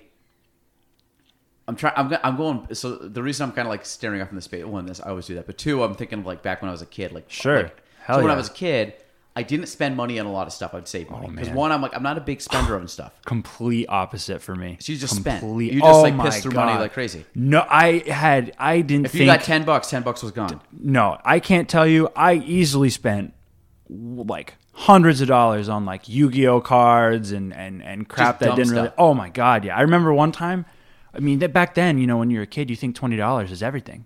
I mean, Oh yeah, yeah, yeah. I, I remember one time uh, I spent I had I think 30 like 35 40 dollars to spend and I spent the whole thing on Yu-Gi-Oh cards trying to get this one specific card and the last pack that I happened to pull from that box I got the card which was great So it was worth it. for it was it was to me at the time I loved it um, but yeah no I used to I can't tell you how many times I had to do I had to like pay like overdraft fees back then because Oh. I just I was not I didn't have a good handle on it at all so okay, so there was a specific situation that changed it all for me do you want to say that first? Sure. Or- The specific situation that changed it all for me was um, in college. I had I didn't have a I blew through everything I had made over the summer in one semester. This was junior year, and so I blew through everything I made that summer. I didn't have a job lined up. Like I wasn't working at the time at school, and I went to get my car inspected, and my car didn't pass inspection. It turns out that I needed a nine hundred dollar repair, and at the time I didn't have. I was still kind of like I didn't have a, a good. It was still pretty fresh as far as being a, available to access credit and everything, but I had to almost max out the uh, the small credit card that I had at the time to uh, to pay for it, which was fine. Like you know, I had to pass inspection, but here I am now. I, I look. I thought I realized here I am now. I blew through everything I had in the, in the fall. I now have a damn near maxed out credit card, and I have no source of income. Like I am the epitome of a broke college kid, and to me, it was just so uncomfortable of a situation to be in that I vowed to myself, you know what, like I'm I'm gonna make sure this never happens once I once I'm starting working and once I have it as a source of income, I'm gonna make sure this never happens again. And since then, I've been, Been. I wasn't I wasn't too anal about it through school. When I started working at, at the bank outside of school, that's when I really started to to take control of things. And How- that's at what age? uh, I was about 20. So I started working at the bank at 21, but I had started to take control of it a little prior because I had worked for them senior year of school, like on break and stuff like that. Uh, but I was about 21, 22 when I was like, you know what, I really need to to, to switch things up Buckle here. up and here. and now I've I've found some really creative ways to you know mitigate your debt. I've, I've found different ways to to save that. I mean, because if you keep money in a bank, no disrespect to them, but if you keep money in a bank, you're going to lose it to inflation year over year. I mean, Uh, to me, oh yeah, there's not enough. no, yeah. I mean 0.05 percent. That's that's asinine if you ask me. So, um, when I was, so when I was a kid, saved money, didn't really spend it. Like, Oh, I didn't spend money. I, I wish I could say that. like I just, I just, but I'm not a, I'm one of those people. There's not a lot of stuff that I want material wise. There's not a lot Right. of material stuff that I want, need, whatever. I'm pretty, Right. I'm pretty low need for stuff. Are you familiar with the concept of minimalism? yes, I'm not a minimalist at all. Uh, I wish I was kind. I would say I'm. I'm a hybrid. I would I try to adapt certain aspects of it to my life, but others not if, so much. If I was a single dude myself, yes, I'd own next to nothing. Right. I got- you got a family. I got a man. family, three kids. We have, Yeah, we have no. crap. It's like, Hey, we're man. like every other family. So That's it though. That's fine. th- we get to the point where I'm like, why do we have like why? And and Right. um, I mean, even looking at my office, like a lot of it's like trinkets. But if you were like really no, broke I, down, no, no, no. See, the thing is with this office, th- this is this office is don't let him don't let him fool you. This office is fantastic. Anyone that's been in here, I'm sure can attest to it. um, Especially with the green couch. it's controlled chaos. That's what I call it. I understand. That's a where great- everything that's a great is. way to call it. I know what everything is. Same thing. When I was a kid, I knew everything in my room was in piles, but I knew exactly if you wanted me ask me something, My father's the same way. could go to it. Um, He but knows he knows where all his stuff is, no matter where it is. Yeah. Like same, no matter what. I got like the was it Dewey Decimal System like in my head of all my crap. Like I, I know what. Um, but I I was always good. I started working. My first working job was 14. Prior to that, I was mowing lawns. And I was probably doing mowing lawns and stuff since I was like nine, 10 years old. So I always had Good for you. Had you had that you had that entrepreneurial spirit. I always had stuff. Actually, I posted a photo. I don't know, a month or two ago on Instagram, and I'm sitting there slinging, uh, schlepping uh, lemonade, lemonade back in You the know day. what? I think Did you ever see that one? I think I did. Press Republican made the press, and I remember actually trying to sell. This is pretty wild of me, pr- pretty ballsy of me, if you ask. I would go into the lake. I would pull out these old rocks that had like little like seashell like imprints, like fossils, and I went to the side of the road trying to sell them to people trying to sell. Oh my god. Like these, and then they weren't like little things. I'm talking like you had to like they were probably this big. Like I Did in you, my did head, you get right- anyone to bite? Ah, may- man, maybe somebody might did it. Just been like, dude, kid, like Sure. But, like- I'll help you out. feeling bad, man, but here's like five bucks. But no, so typically, like I'm thinking, it was probably at the time it felt like that, but it, realistically, it was probably like probably a rock about this size, and yeah, probably about this size. I remember it was like a fairly big rock. I had to like lean it up on something. So I had like these little fossils on it. And I remember trying to sell it. Side of the road, like a lemonade stand. People would roll down, this kid got lemonade. I'm like, no, I'm selling fossil rocks out of the lake, trying to like rock. I just pulled rocks out of the lake. It was the stupidest thing ever. That's Like, that's see, you got to respect the hustle though. the hustle was there. respect The hustle, the, The ni- hustle the was was it the 100% there. naivete or whatever it is called. Like I really thought people were going to think these things were as cool as I thought as like an eight, eight. But that's the thing, year old or and something. ev- I think, see, even as eight year old exhibiting that, that's kind of the thing when you go into any any sort of entrepreneurial business. You have to have that confidence. You have to Dude, exhibit there was that confidence, confidence, man. I was Oh, I going- could. I'm sure. Dude, I was going hard. And if you look at that lemonade one, I think I had like I don't know, like a Mickey shirt on. Like I was going hard in the paint. I got a it. hat on. I was gotta find it. Going It's on Instagram, your- it's on your Instagram? Instagram, you'll see it. I haven't been posting a lot lately, but it's like probably within the last month, um, month or two. It's like an old black and white photo. It's faded out. It's me and my sisters. Oh yeah, right here. There it is. That's Yeah, the dude. one right Yeah. there, my man. going hard, going hard. um, I think it was like '97 or something like that. So Been grinding since the '90s. since the '90s, man. Just, just turning lemons into lemonade. I love it, man. So I always worked, whatever. Did did fine. I went okay. So perfect example. High school, I started reading. My I had one teacher in high school that taught us like a. He taught us a, The class was sociology, but he did like a month on just like adult, like a call it like adulting 101. Now here you are, I'm 18 years old in college. He's going over first time again 18. I've never even heard of retirement accounts. I've never even heard of different kind of life Right. insurance. All this stuff that is so important now that is not even told to you, and you're going out and like you now are. I'm an adult at this point, legal adult, and I have no clue what any of this existed. So my senior year of high school, I started learning about retirement accounts. I've started learning about compound interest. I've learned about like The all- eighth wonder of the world, Oh, compound interest. Yes, I've learned about all that stuff. Then I started reading books like Rich Dad Poor Dad and all these books that Yep. if you've never read that, it's a phenom- fantastic. I had book. the audiobook. Do you? Nice. Yeah. Um, so you start. I'm, I'm searching. I know it's up on my shelf somewhere. So yeah, there it is. So so then I started like understanding this. So I went to Plattsburgh State, only college I applied to, got in, and I had a scholarship. And I had a scholarship for room and board, and I stayed home to save money. I stayed home. To, Smart man. This is what happened. My See, par- no, that's what I'm trying to pitch on my brother right now because he's he's a senior going to school. Yeah. So Dude. I'm, I'm trying to tell him like, hey, if you can if you can do that just to kind of save yourself financially, it's worth it. But again, do what you want to do. Like I respect that. Part of me even thought I should have went to like Clinton Community and saved even more money. And But then still, went. I think the So- you made is brilliant. So what happened was I came out, graduated what 21 years old, no student debt, never had student debt. So I was Beautiful. like, that, so I'm going in. I'm That's like, I'm going huge. in at That's college. awesome. I'm having zero debt. I'm going to get ahead. Blah blah blah. So that was me. Like I've always been very like I, low expenses the best I can. Sure. Um, now what happened was when you talk about do you know where every nickel and dime and everything goes like there was a couple years like in my early to like 23 24 years when my my expenses started to jump up but my like activity level wasn't matching my expense level. Right. like i was like okay i'm good. Like i'm gonna work this hard. I'm above my my means. Well then all of a sudden it's like oh by the way kid now you got like car payments and insurance. And all of a sudden those are big jumps each month. And i'm like oh shit. Like i gotta go here. Like and i remember it was probably around 2013 14 where i was like pumping like that's when i like my real estate went like through the roof because i was like it was almost like someone was holding like a like holding to the flames and you're like okay i gotta go the other way and then i started like busting my ass to get out of that situation because i was like back up against the wall like you gotta like grow up or you're getting out of you're going out of real estate you're gonna have to go like do an hourly job somewhere that you hate i'm not doing that so i like grind it out but But th- so beauty what- in the struggle.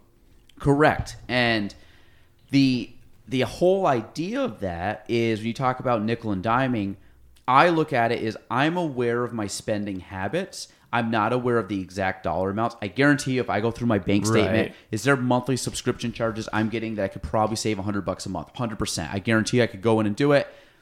I I'm not one where I nickel and dime stuff cuz my in my head which uh, and just a sec No, get that. Of course. water there, man. I've Need it, too much need it, coffee need it. So the whole idea is, I don't say I don't do it because it's not like oh can't use like save the money. No, no, no. That I should be doing that. I just the reason I don't because in my mind, you know when people like nickel and dime stuff and it just they like they're to the point where it's just like almost uncomfortable like hey man like split this split that half and half and i'm like yes we all did it when we were in mm-hmm. high school and stuff i got to the point though where it's like you know what i'm gonna go in with like an abundance mindset like i'm gonna always just be like you know what I got con- if I need money, I can make money. If I'm confident, I'm confident in myself. I can grow. I can get better. I can work hard. I would rather be put at a disadvantage than put you at a disadvantage because I know What I'm capable. Of. I know I can climb out of that hole, and I don't want to put someone else in a hole. So if I was like, no, I got it, I'll pay for it. The amount of stuff I hate owing people anything. Oh, me too. If you drives if you crazy. gave me money and I had to ask you for money or spot me money, I would spend it.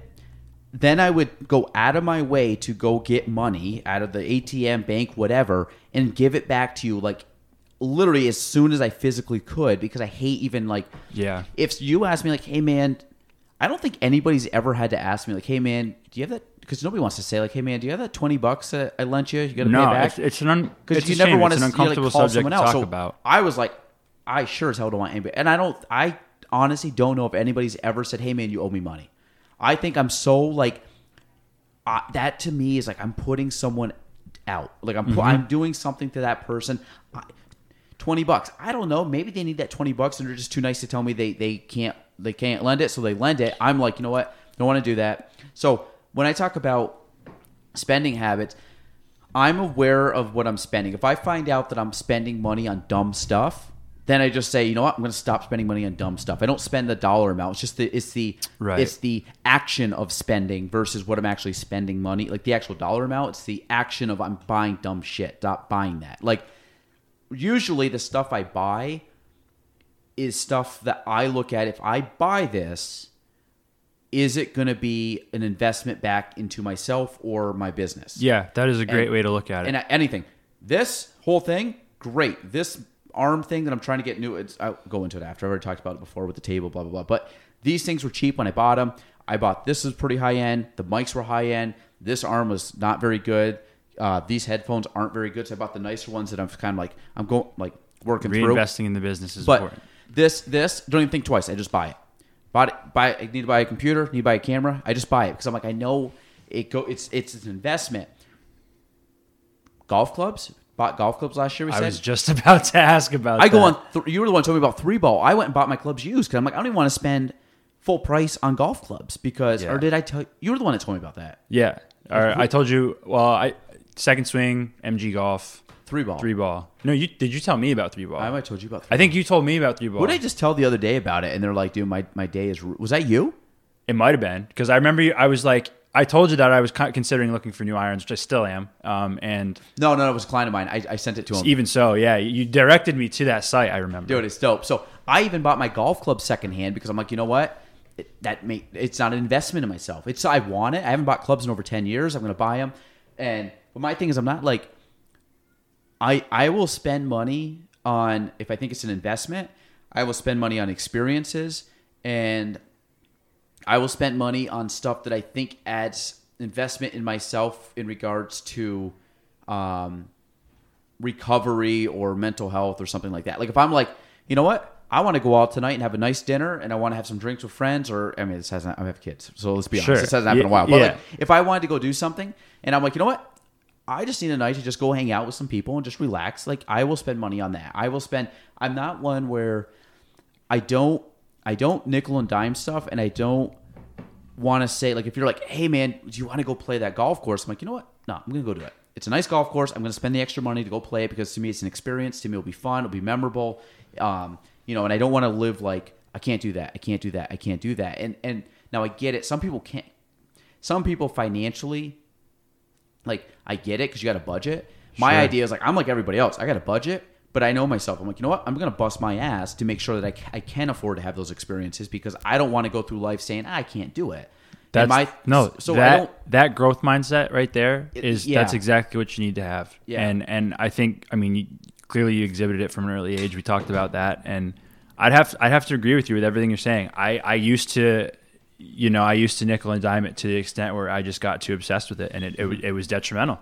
Now I've, I've done it to the point where I can do these things somewhat passively, so I don't have to overly manage it. It's like you said, building that habit, and I got into the habit of checking those regularly. I've been doing it now for years, but um, that that's exactly how you have to go about it. You know, you know, it- it's it's if it's an investment in yourself, be it an experience, whatnot, it's, it's absolutely worth it. That's something I'm still working on today.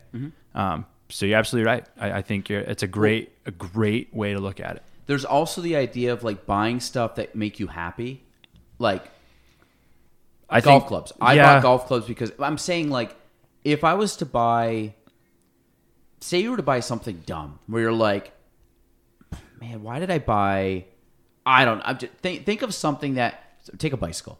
Maybe you ride the bicycle like twice a year, three times a year. You don't really need a really high end bicycle. You're on it. It's not that big of a deal. I look at it as you golf how many times per year buy some nice golf clubs and have fun. For like, sure. like don't don't feel like you're skimping. Or the other thing I look at too is like, man, I can buy this for five hundred, but I can get something really nice for seven hundred. I'm buying the seven hundred. Right. I'm buying the quality because I know I'm always going to be like, man, why did I cheap out on it? If I'm spending five, just spend seven. it's get what you actually really want. amazing the scale at, at how how different that is. So, for example, I went and bought tape, Scotch tape, Mm-hmm. one time, and I found some that was ninety seven cents versus I bet the you the like best, worst 97 or worst tape you ever bought. worst tape I ever bought. Lived up to the rolled, 97 cent. roll didn't stay on at all. And at that point, I was like, okay, you know what? I'm gonna I'm gonna buy the, the extra tape for two Scotch tape or thirty whatever nine it or whatever the Yeah. hell it is. Like, definitely making those investments or, or thinking about it that way is is a good way to look at it. It kind of helps to motivate you as well. Kind of helps you to push you towards the goal you have. Yeah, so I think investing You in should that- actually see what I just sent you on your phone. It's a, a neat little app that uh, we can get into. But I'll get into that if you have any questions about it. Oh, you know what was funny? Never mind. I never mind. Um, Got to say it. I, one one of our mutual friends wrote something like "nice peach cobbler," and I thought it was what you sent me, and I don't know what was sent. It was probably some meme or something, and I don't know what it was. I just that's the first thing I thought, and I thought it was from you, and I was like, "Wait, what?"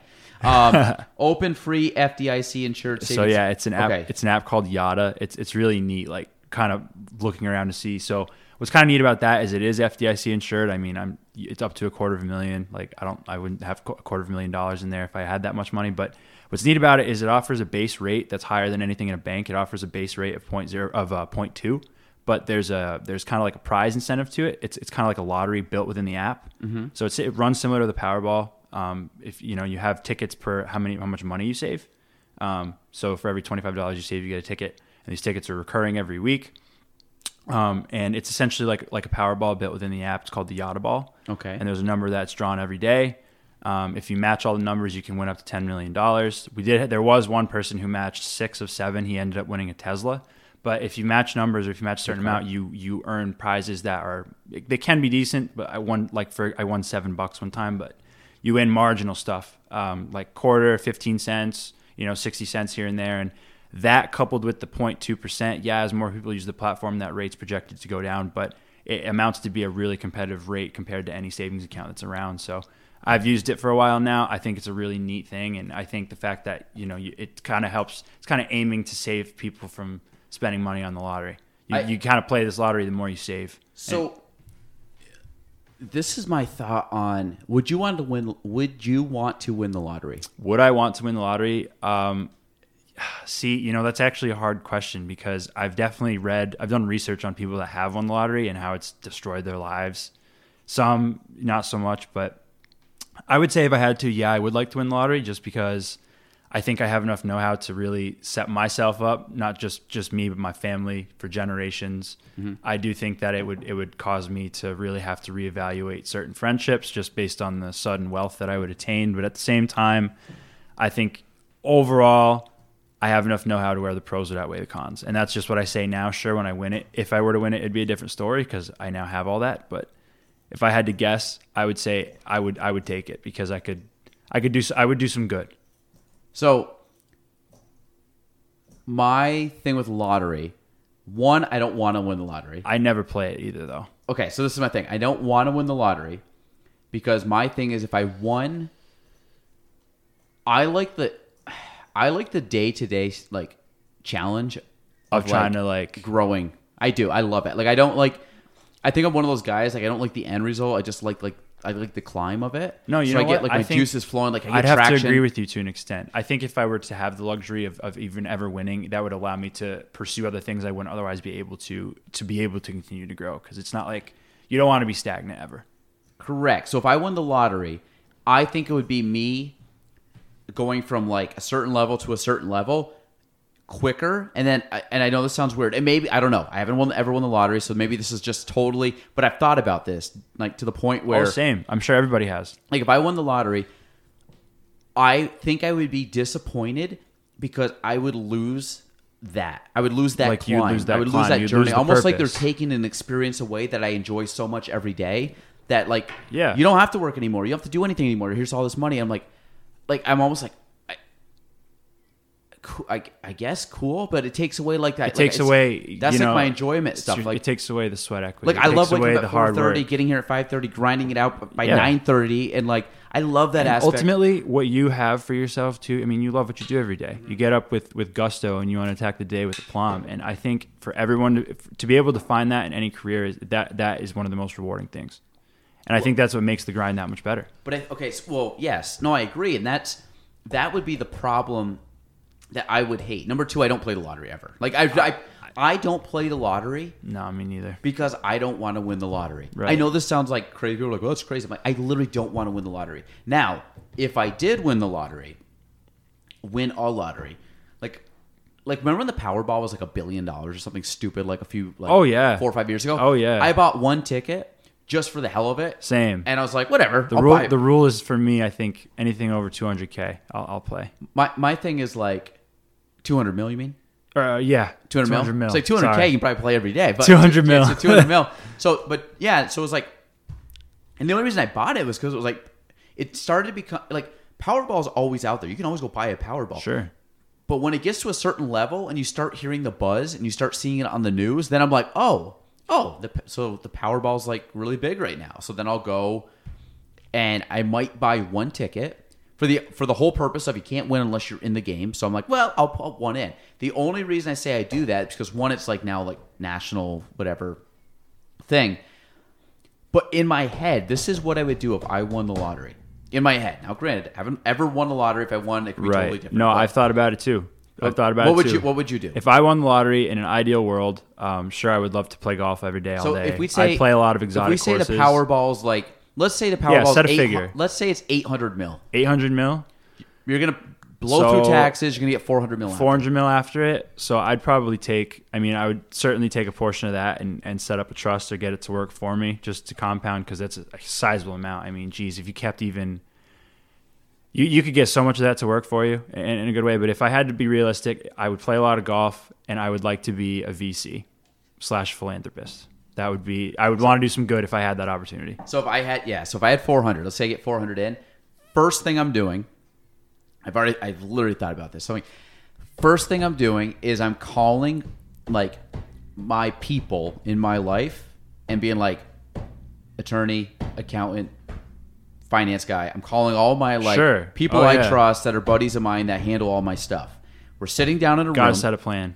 and I'm figuring out, okay, this thing's coming in. What legally? Because again, I haven't looked into this stuff fully, but what legally do I have to do right now? What's the best thing? Set up this, do this, do that. Okay, we're doing it right now. Boom, boom, boom, boom, boom. It's coming in.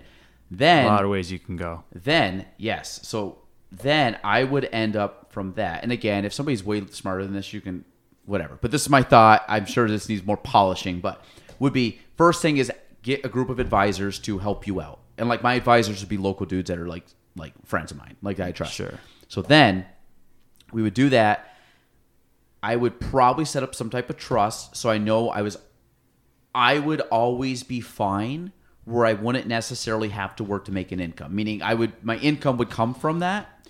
But I think you could take a portion of it and put it in something conservative where you could, I mean, because you're going to have so much to work with. You could put it in something conservative where it draws off, you, you live off the interest only. And it's, well, that's it. I just want to live off the interest. Right. So my interest it pays me, and then I would think that it would pay me to run how to run that money. My job would be to make sure that money is distributed in a way that I would I would try to put every single dime. Now I know it's not realistic.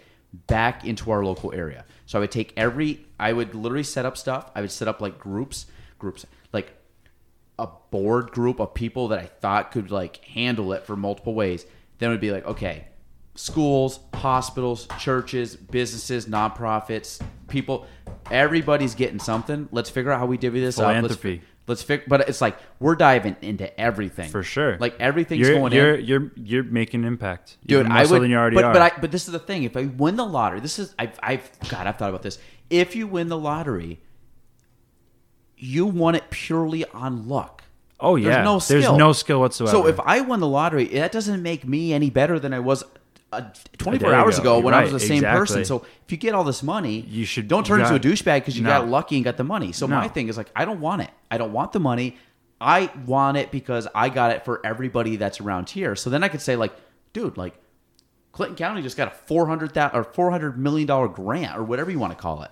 And Right. then the only reason I put it in the trust is so I could then manage. That'd be my like my in or and my that's what salary you should do is put it in a trust. salary to manage the use of that money. So then it just becomes this like massive like philanthropical like working of the cash. So I I would I don't want to win the lottery, but then I think if I won the lottery, my existence would go into a totally different like it would go into a totally different realm. Oh yeah, But then I would your, use your that- mindset would shift. But then I would use that as the grind of like I don't think like I don't You're the kind of person that's gonna, no matter what you're doing. Like if if you were to drop real estate today or tomorrow, and you were to say, you know what, I'm gonna go, you know what, I'm gonna, I'm gonna go, I'm gonna go be an accountant, like something like Mm-hmm. that randomly. Any, anything you want to pursue, you're the kind of person that you're gonna go full in. Like you're gonna go. You're gonna Oh in yeah, I get it. obsessive. Yeah, no, that's Yeah. not a that's not a bad way to be. Yeah, Like, I mean I would go like not a bad way to be.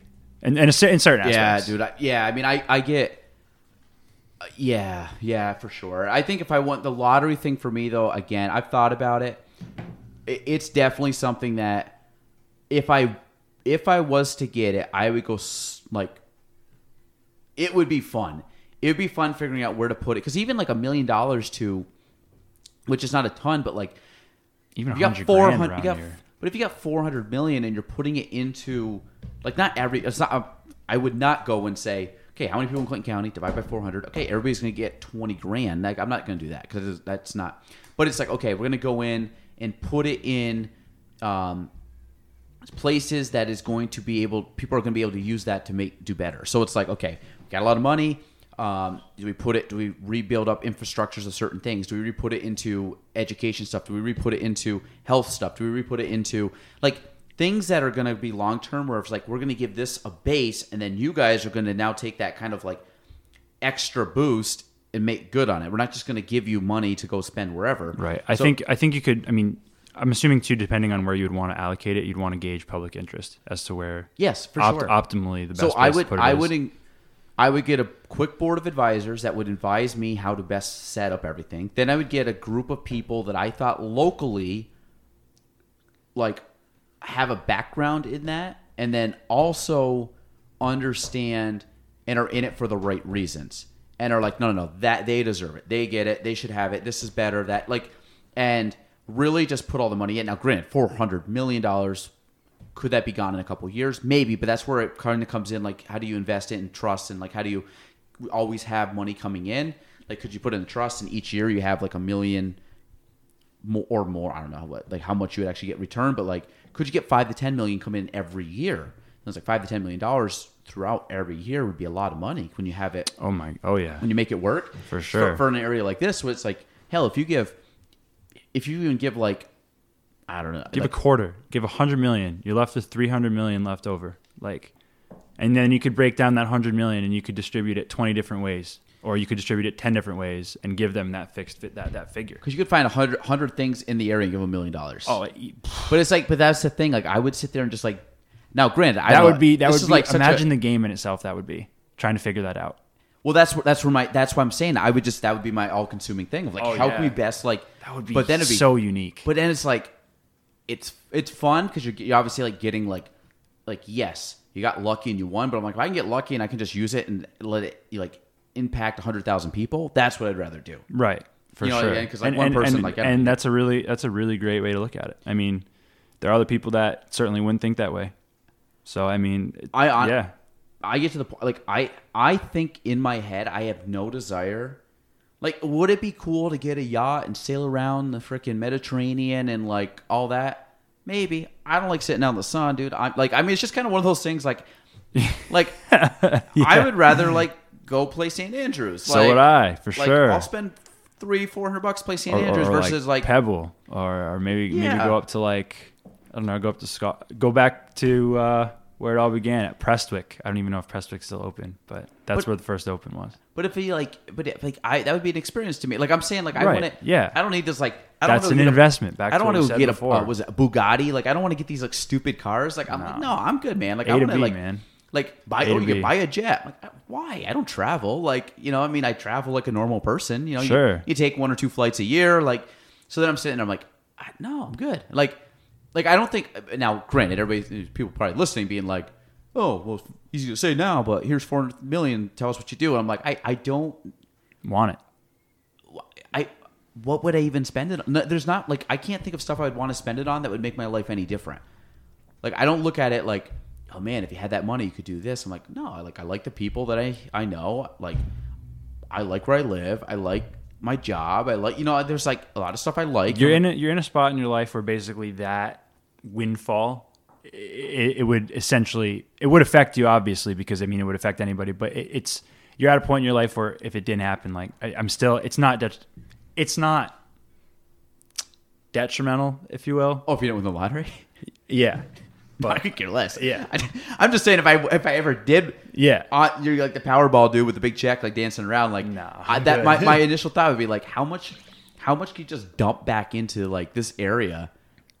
Like and how far? develop. how far would I it mean, this, go? this area has a lot of potential. I will say that. I've I've definitely changed my view on that because like growing up, like a lot of kids here, it's like, yeah, like it's a shitty area, like want to get out. But I mean, I will say, as much as that that does hold true sometimes, at the same time, I've come to appreciate a lot of the underlying things about this place. I mean, it is beautiful. it's nice that we do have the lake. There's a lot of great things that I think are underappreciated around here. Um, But and think, like- it's it's just like there's a lot of potential. But think like like people like like the underdog. They like like growing. They like they like again the process. Like if you just got like the people that go to like New York City, like New York City's got a lot going on, but you're like, I'm just going to New York City, it has all this stuff to do and all this stuff. I'm like, I kind of like the idea of like, okay, how much can we build this area up where now all of a sudden people aren't like, oh, it's Plattsburgh. This this area is like on par with like, you know, bigger cities than we are now, like the Syracuse and the Albany's and the, you know, Yeah, think Boston's true. obviously major, but you can do like, you know, the Albany's and the Syracuse, the Rochesters, you know, the, uh, you know, the bigger micro kind of cities that aren't like the major ones. Like you could, um, like, could you get it up to the point where it then becomes a true like spot on the map? Like, oh, that's actually a really big place. Like that, not a million people, but it has half a million people. Like that's actually a, that's a really big spot in the area, like in New York State. Like it's a major player. That would be cool. Like that imagine would be like cool. That would be crazy. Like, That's because we're what, like 30k maybe between the town and the uh, city. Well, yeah, but I'm saying like the county's about eighty. County's about 80. So geez, imagine that. Imagine if you every 600%. Oh Five, yeah, you get up you get up to like five hundred. You get up to half a million people. Because then when you're talking about like half a million people, it's like Yeah. obviously it expands out from Plattsburgh, Sure. and then you get the suburbs and stuff. But it's like, could you do that? And then all of a sudden you get more investment here because people are like, oh, that's where people live. Blah blah blah. Like It's a that it's would a, be cool. It's to- a what, what's the what's the word I'm looking, looking for? It's it's kind of like a like a cyclical effect. and just continues to grow. Yeah, yeah. It, it's so. I mean, that's something I, I thought about too. Like where like this area, because I, I like I always talk about this being like very um uh, uh like an analogy and um foreshadowing. Um, what's the word? I don't know. Like this area down here is something I always look at. I'm like, there's so much potential, but like looking at the tarmac and the parking lot now. Yeah. Here, I'm just saying like downtown, like right. Yeah. Like we're, Down look- by the we're looking at basin. the lot by the water right now. Yeah, like I'm looking at that, and right now it doesn't look like much. No. it's like actually like a really big, nice parking lot, But it's- but nobody parks there. Never. But think about the largest parking lot you've ever seen that nobody parks in. That's right out my window. But then it's like, what happens if that now in 30 years is just like booming like downtown sector, and then you get to like watch it. Like it's so cool. That's that's something I actually I look at. There's days I just look out the window and stare at it. And I'm like. Yeah, Wow. Like it's gonna happen, and like it's weird because I can see it in my mind, but it's just like I a kind of like. I, I like looking at pictures of Plattsburgh from like the the 60s and 70s because I have like I have no Yeah. recollection of the airbase. I think it closed I the year don't I was born. Yeah. But I mean, I like looking at old pictures and seeing different areas that I know and just seeing like just picking the differences out and seeing how it has developed, how it hasn't, what used to be there. I remember a few like things that. from like the late '90s, but the base was too. Yeah, I don't have any knowledge of the base. I mean, I was No. kin- I was like kindergarten, first grade, something like that when it closed. So I remember. Um, I, I vaguely remember the ice storm, like I, I vaguely, vaguely. Oh, I have memories of the ice storm. Like I have, I have, I have multiple memories from the ice storm. Like not every day, but there's few things that I'm like I definitely remember that happening, and it wasn't because I saw it in a photo. Like that definitely happened. I remember being on one side and the power line just dropped, not near me. It was like you know me to that tree away, but you just power line because the ice and you just see it snap off and just like snapped and like went across the road. That's crazy. And uh, That's insane. I Remember- honestly, I, I don't even know how I would react if I saw that. I mean, I'd probably think it was cool, honestly, but at the same time, I'd be like, "Oh shit!" I remember something's drinking- not good. I remember drinking milk with ice in it because you had to freeze the milk because you had no freezer or fridge. so you had to put it on ice. Like you had to like either put snow and or had a bag of ice. And I remember like you'd have to freeze the milk, so you'd pull the milk out and you could almost squeeze it, and it would be like like crunchy because it'd be like there'd be like ice. You'd almost have to like Ah, break up the milk and then you'd like pour it. But think of like a I can only imagine how watered down that would be too. Well, it's milk. Granted, so it's. I mean, it is. It's not, I mean, you're not milk, putting but the ice in the milk. time, I'm saying like right. you froze the milk till it was almost solid, and then it started breaking up. So like the milk was Even so, so it was like weird. It was like because it's Even milk, so. but it's like the consistency. I remember having like a um, like spaghettios. We had a wood stove, which was clutch back then. So you put wood in there, and you would cook the spaghettios on top of the wood stove. You use it as like a stovetop. It was dope, man. You do that, hell yeah, out, of out hell of the yeah. pot. Can't go wrong Um, with spaghettios. And then I remember like playing board games it's February. It gets dark. It's dark till like I hate that. four thirty. It gets dark. I hate that. So I be I remember sitting there and being like, "Oh, I'm so tired. What time is it?" And like, "It's 5.30. You're like, "What?" Because you have no recollection of time. There's no lights. There's nothing. So as the sun goes down, you like this is why. That's actually why I look forward to the to the winter solstice because from that day on, the day gets longer, which is which I December appreciate. 21st? Yeah, yeah, and um, so like right now when the when the clocks moved up, I was like, I mean, it's what five? It's not five thirty. What time is like it? five. Five o'clock. It's five o'clock, and it looks like right now, if this was January, February, this would be about two in the afternoon. Maybe three. If not, yeah, if, Probably two. if- No, because I'd it's say two. If not, if not earlier. Like, yeah, like this might be like just after lunch, like mid afternoon. Oh, yeah. And now it's like I I feel like if this was all blackout right now, I'd be like, dude, man, we gotta get going home. It's like late, and all of a sudden I'm like, dude, I'm ready to go. Like we're just getting started. And I want to experience one of those places where it's 24 hours of darkness or light. I think that would be like Isn't so Alaska? cool. Alaska's one. I know there's um, like Greenland, I think, but it's all the ones up in the top. Hemisphere. Yeah, I mean, just how cool would that be? Just just going out and like, I mean, you could even go back to golf, even like go play golf at you know three in the morning, but it's light out. It's like it's like it feels like 10 a.m., 11 a.m., but it's three in the morning. I think it'd be tri- trippy though, because then you're like, man, it's ten o'clock and it's bright yeah, out. Like, I gotta go to bed. You know, force yourself. I I also wish night golf was more common over here. Like night golf in played. Dubai. I, I haven't either, but I've seen like videos of it in Dubai, and it just looks so cool. Like course lit up. You know, they have the the the cityscape in the back, and it's just you know these floodlights, and you just see the ball just take off. Have you ever played? Have you ever hit? um Have you ever hit a range at night, like a lit up range? That would be kind of fun. No, I, I've, never, never hit a that. lit up range, and I've also a bucket list item for me is Top Golf. I, I want to go to Top Golf so bad. So, this is my thing. Top golf. Speaking of the devil, so next week uh, we're leaving family vacation. Very I have to go. Yes, excited. First time I've traveled, been on a plane in like 15 months, whatever it is. So we end up.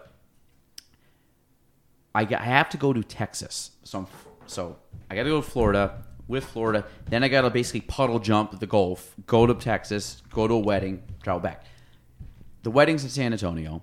I've never been to Texas. There's a Top Golf in San Antonio. You have to go. I don't think I have time. And I, I like put it on the map. It's like 20 minutes from where I'm. Oh, that's soul crushing. And I was like, I've always wanted to go to Top Golf. soul-crushing. I, when I found it was Top Golf, I'm like, I'm. So my only thing that I think I could probably do is if somehow I swing Thursday evening when I fly in at sometime during the day, then I just go to Top Golf that night, which I might do. So like, if I, you I should if, say if you can, I would because I mean, just everyone that I've talked to that's gone to a Top Golf has said it. the experience is just unreal, and it just seems like something that I- I, feel like would be so enjoyable. I, I'm gonna see if I can swing going it on uh, going to it on Because there's definitely where in Florida are you going? Naples, There's oh yeah no that's there's definitely Fort Myers. Is there? No, there's there's Top Golf. We reach for our phone at the same time. Love it. Top Golf where? I know In now we're Florida, getting it- excited. It, uh, I've definitely Top Golf. let's see, Orlando, Tampa, Miami Gardens. Um, I don't think any of those. No. Closest one, but Jacksonville, Doral, and Lake Mary. closest one is whatever one that Miami. I'm assuming. How like, dude, Top Golf. Oh, wait a minute. Top Golf announces expected opening in Fort Myers late this year. That was as of March of this year. Uh, Hey, next year. That's only about half hour away. The closest one would be probably Fort Lauderdale or Miami. Yeah.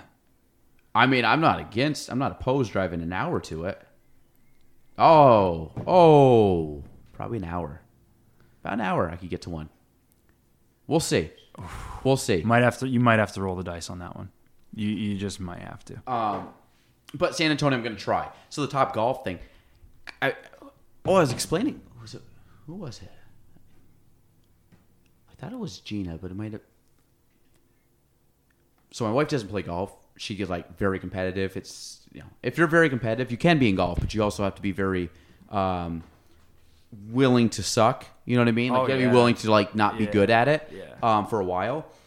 I was telling I was telling Nicole out there because we were talking about it that um, it, like golf's one of those things that you can really enjoy even if you're bad at it. Oh yeah, for sure. It, it- you know what it is? It's your expectation level. Like, where's your expectation level of golf? If you think you should be playing really good, you're gonna. It's not gonna be that fun. Like when I was a kid, I used to play a lot of golf, so I took it very serious and I tried to be really good at it. So like if I if I shot an 80, I'd be upset. 80, 81. Not like upset, like throwing No, clubs, but just like, like, I'd just be like, ah, ah, it wasn't a good couple round. shots could have broke 80 there. Yeah. Yeah, I'm I'm trying to I'm trying to take that with a grain of salt and say, hey, you know what? That's actually a pretty good round. But yeah, but now where I'm like a bogey golfer at best, if I shoot in the 80s, like last year, I think I shot an 84 one round, which for me, I was like, I played pretty well. And was like, you know, hit a couple clubs a little better than normal, nothing crazy. And was like, oh, awesome. The next week, I shot like a 96 somewhere. And I'm like, whatever. I didn't care. Like, it didn't, the 84 didn't, I wasn't excited and I wasn't mad because of the 96. I was just like, you know, I'm out. I'm having fun. I'm playing golf again. Like, I don't care if I'm miss hit a shot. I don't care if I have to take three off a tee. I don't care if I miss a putt. Like, to me, I'm in the process. Like, I just like being out and playing. I like being out with friends. I like the company. I like just not like escaping, just like zoning out, being outside, like enjoying myself. Where now, granted, if I get more into it, I might get a little. I could see myself being a little more like my expectations are higher. Well, would you play in a tournament? Like, Like, tournament like would you tournament. play in a stroke play like individual tournament if you could? Yeah, I used to. You should. Like you should play in Tupper. It's a fun time. I'll always I'll always vouch for the Tupper Lake Open. Well, my, my buddy's playing it. I, I would play in it. I played. I played a decent amount of tournament golf. My my Have you played thing Tupper before? once. I like the track a lot. My one I- friend doesn't like it. I I remember one hole, one or two holes. No, no, I remember one hole. Don't know what hole it was. It was we were hitting downhill as a par five, oh, it's eleven.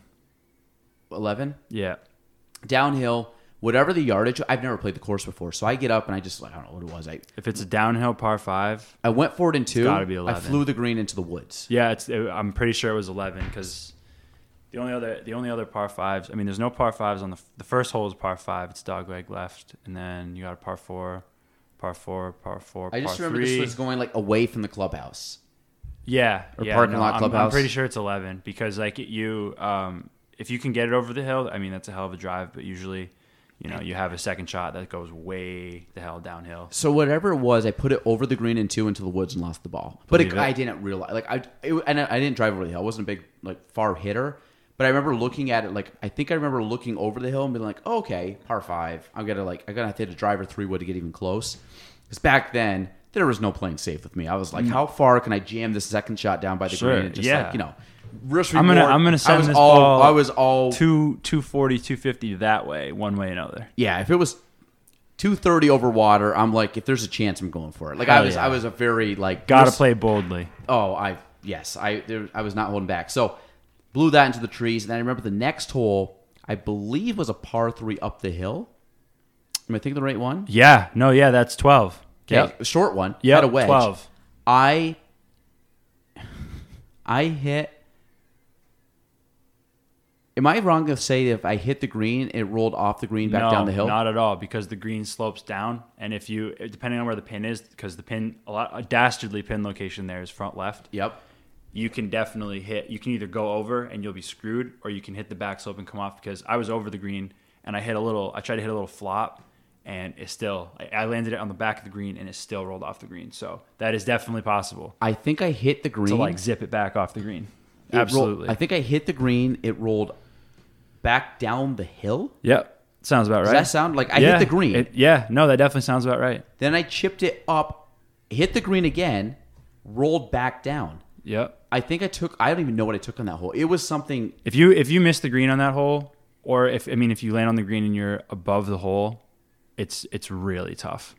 Spe- I I mean, especially if it's a front pin, because if you if you miss, like if you if you don't gauge that speed correctly, and if you even hit the putt like long, very good chance, depending on where you are, that the ball's. It was just one of those holes that anything I did, it just like it almost felt like I hate saying the word unfair in golf, but it was one of those unfair holes where I'm like, eh, like it's the ball's not staying. Like I don't know. I hate those impossible, like those those those pin locations on some courses that are just. It makes absolutely no sense. like my my can my th- this is my you know when you go play a hole and like the green person's like i'm gonna have fun and i'm gonna put it right on every ridge i'm like okay like relax nobody here is a professional golfer your best golfer here is gonna shoot par like your best golfer in the at the clubhouse like they're in the, on the club like very rarely are people here shooting under par so like why are you putting a hole like you can put it above a ridge. I have no problem with you tucking it in the back and you got hit over the green. But like, if the break is here, don't put the cup here. One, that's illegal. right on the crest, yeah. because it has to come to st- has to be able to come to rest or what not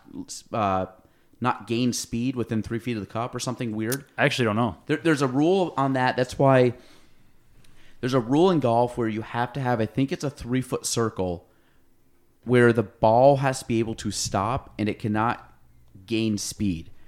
Meaning, like it can't like go past the hole and gain speed. It has to be able to slow down within that. It's some weird rule, like because that's why when you talk, especially U.S. Opens, they can be really strategic where they put it because they can't make it like unfair. Where you know, so like Right. some some co- courses you have like the the ball the the pin is like a foot or two off the ridge. So I'm like, even if you like go buy it or miss it, it's going off. You can't. And then imagine if you short side yourself and you have to. But it's like you you almost can't even make a straight putt because they're gonna go and it's just gonna start veering off and roll down the Yeah. hill. So you can't. Why are you putting the pin there? So like you can get on the green regulation and five putt because this thing is just in this it's like just weird. in a horrible, horrible spot. So- yeah, But like, why why is that needed? Like, put it up five feet behind the ridge, that's still enough of a challenge. which is still the challenge. Sure. And it's not gonna be that is fair. Like if it's a PGA, the PGA won't even put it on the top of that ridge. No. They would put it somewhere like two, three feet past. They can get it and spin it back. the. PGA is going to put it somewhere that it's the the most ideal challenge for the players. I would think Yes. anyway. And there's but there's sometimes where it gets gimmicky, and I'm like, why is that? Like, like there there's tough, there's challenging, and there's gimmicky. Like, don't make things gimmicky because then it's just like, why why? Like, it's not. I like that's in any sport. Like, if you make something, I think gimmicky being like to the point where it's like comical but like frustrating, like it's not needed. It, and I'm trying to think of like another another sport where something might be gimmicky, where it's like why why are they doing that? Just like I don't know. It's it's it's tough. It, the context of golf, a gimmicky thing would be like a gimmicky hole placement, or gimmick even mean like, oh, we're gonna put the tee box here, like, and you got in order to hit the green, you have to like hit this like forty-five degree angle hook around the trees. Perfect example, in my opinion, is number two at Bluff Point. Least favorite hole anywhere. Yeah.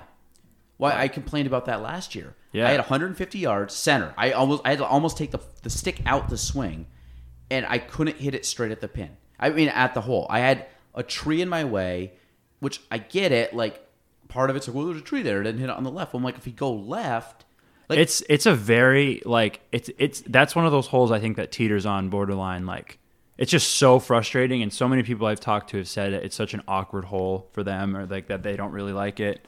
Um, I mean that's that's golf though, so I mean we kind of have to deal with it. But you're absolutely right. Like you can you could be dead center of the fairway, 150 yards out, and you have to either hit a cut if you can, or you're gonna have to hit left to a very small portion of the green. but isn't but you get the idea like a gimmicky thing. Like Sure. Oh Like- yeah, yeah, yeah. Like my other one at Bluff, I I dislike is, and I I I get why they have it. it. Number eight, the tree down by the water. I get why they have it because it's like, well, people can't just bomb it over the left side. It makes going for two challenging, whatever. And I'm like, you know what? I totally get it. Most people that I know on that hole, they absolutely hit a a good drive. The farthest I've seen anybody in that hole is 190. The farthest. Most good drives are probably 2 to 210 out. Mm-hmm. And I would say that's someone that probably drove it around 275 to 280. You're probably in that ball. Am I right? It's, Uh, yeah. I mean, if, if if I catch a hold of one, have like you been really, inside 190? I'm trying to think. I've only ever seen someone get inside Remind me. Remind me. Well, remind me of the hole again. 8 Eight at bluff. at Bluff. No, I, I've I've been at the 200 before. Uh, I I think I've maybe been just inside the 200 once. I've not not ever been inside it. So your second shot is a 6 5 like a 6 iron or higher Right. over water, bunkers on both sides, and trees on the right, and you put a willow tree up where it's like it, it it's so I don't know. It's I get it, but like my thing is you're putting a willow tree up to, so people have to make it a three shot hole. The hole to me would be harder if you take that out because then people would go for it. So the risk reward would be The there. risk reward would be there for There's sure. no risk reward with the willow tree because you're gonna just Yeah, sit it. it's a small window. I, I, I know if like when I'm playing that hole, I'll only ever go for it if I have a clean line in the fairway and I'm just I'm swinging well. Even if I'm not swinging well, I'm gonna normally like lay up. I went for it once last year because I hit it down to about Yeah. like 200. I took a three wood out and ripped it over the willow tree down the left side, away from the trees, and I was past the tee box on the ninth hole. nice. So I had to chip back Good. over the bunker. Chip back over the bunker. Yeah. But that was like the perfect bailout. But usually that hole is driver anywhere, Mm-hmm. and then it is sand wedge, gap wedge, pitching wedge down to sand wedge, gap wedge into the hole. So it's basically driver wedge wedge yeah. for par five. And I'm like, Yeah. we're I don't. And again, It's- maybe it's- I'm making a bad point here, but it just seems there's certain things where I'm like that seems kind of gimmicky to me. Where I think if you take it's like that hole on number two. If you take that last hole out, then that becomes a real big risk reward hole instead of like perfect shot down the fairway, and then you have you have to like hit this huge like slice cut thing around a hole. Now, if you hit in the rough, totally get it. But you're dead center, like literally dead center of the fairway, and you have to then play around trouble to hit on the green. I'm like, how? teaches you to shape your shot in a sense. And you know what? Speaking of gimmicky, remember I told you I had a, a story from from the Black, uh, from Bethpage Black on that first tee box. I went there one day with my uncle um, um, when we To were down it? there. No, we were just we went to just visit. Joe Namath happened to be there. Funnily enough, he was doing some event Broadway with putting green, but so we went there and we were watching these people tee off, and um, you need caddies there apparently. And there's this group pulled up to the first tee, and again, no disrespect to anybody. Like I'm sure the dude's a solid player, but this dude pulled up, like rolled up, and I mean, dressed to the nines, like tour bag, like matching everything, whatever. So he, he tees it up and he duffs it, like tops it left, maybe like 30 yards. Like this dude's got a tour bag with like shiny blades for irons, duffed it. So this next dude rolls up.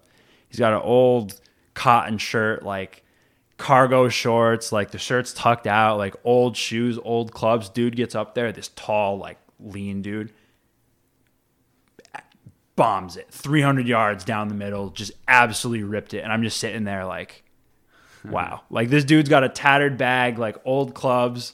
Doesn't look like he, like, I mean, he doesn't look, I mean, he's wearing cargo shorts on Bethpage Black. I mean, not that that's a bad thing, but I don't think that's, Yeah, it's not I think it's MO. unspoken etiquette type deal. But So- and again, anyway, I mean, it was amazing. He, he, he had a beautiful, beautiful fluid swing, nice high hands, absolutely just ripped it. You know what's funny is I haven't bought in golf like good golf stuff because I'm like, you know what? I don't have to look good because I suck. So I'm like, so I always think in my head like I'm gonna just. I'd rather like I used to be a big bright colors person. really. Oh yeah, because of Rickie, he was he was like Oh. big bright colors person. Like would wear the wild like wild socks, like very fluorescent, like out there colors. I can't do. I was like green, black, white, gray. I was a very neutral color tone, like maybe a red polo, but it wasn't like popping. Like red and black on Sundays. I, respect the uh, the uh, but so um but like so last year we were playing at Bluff Point.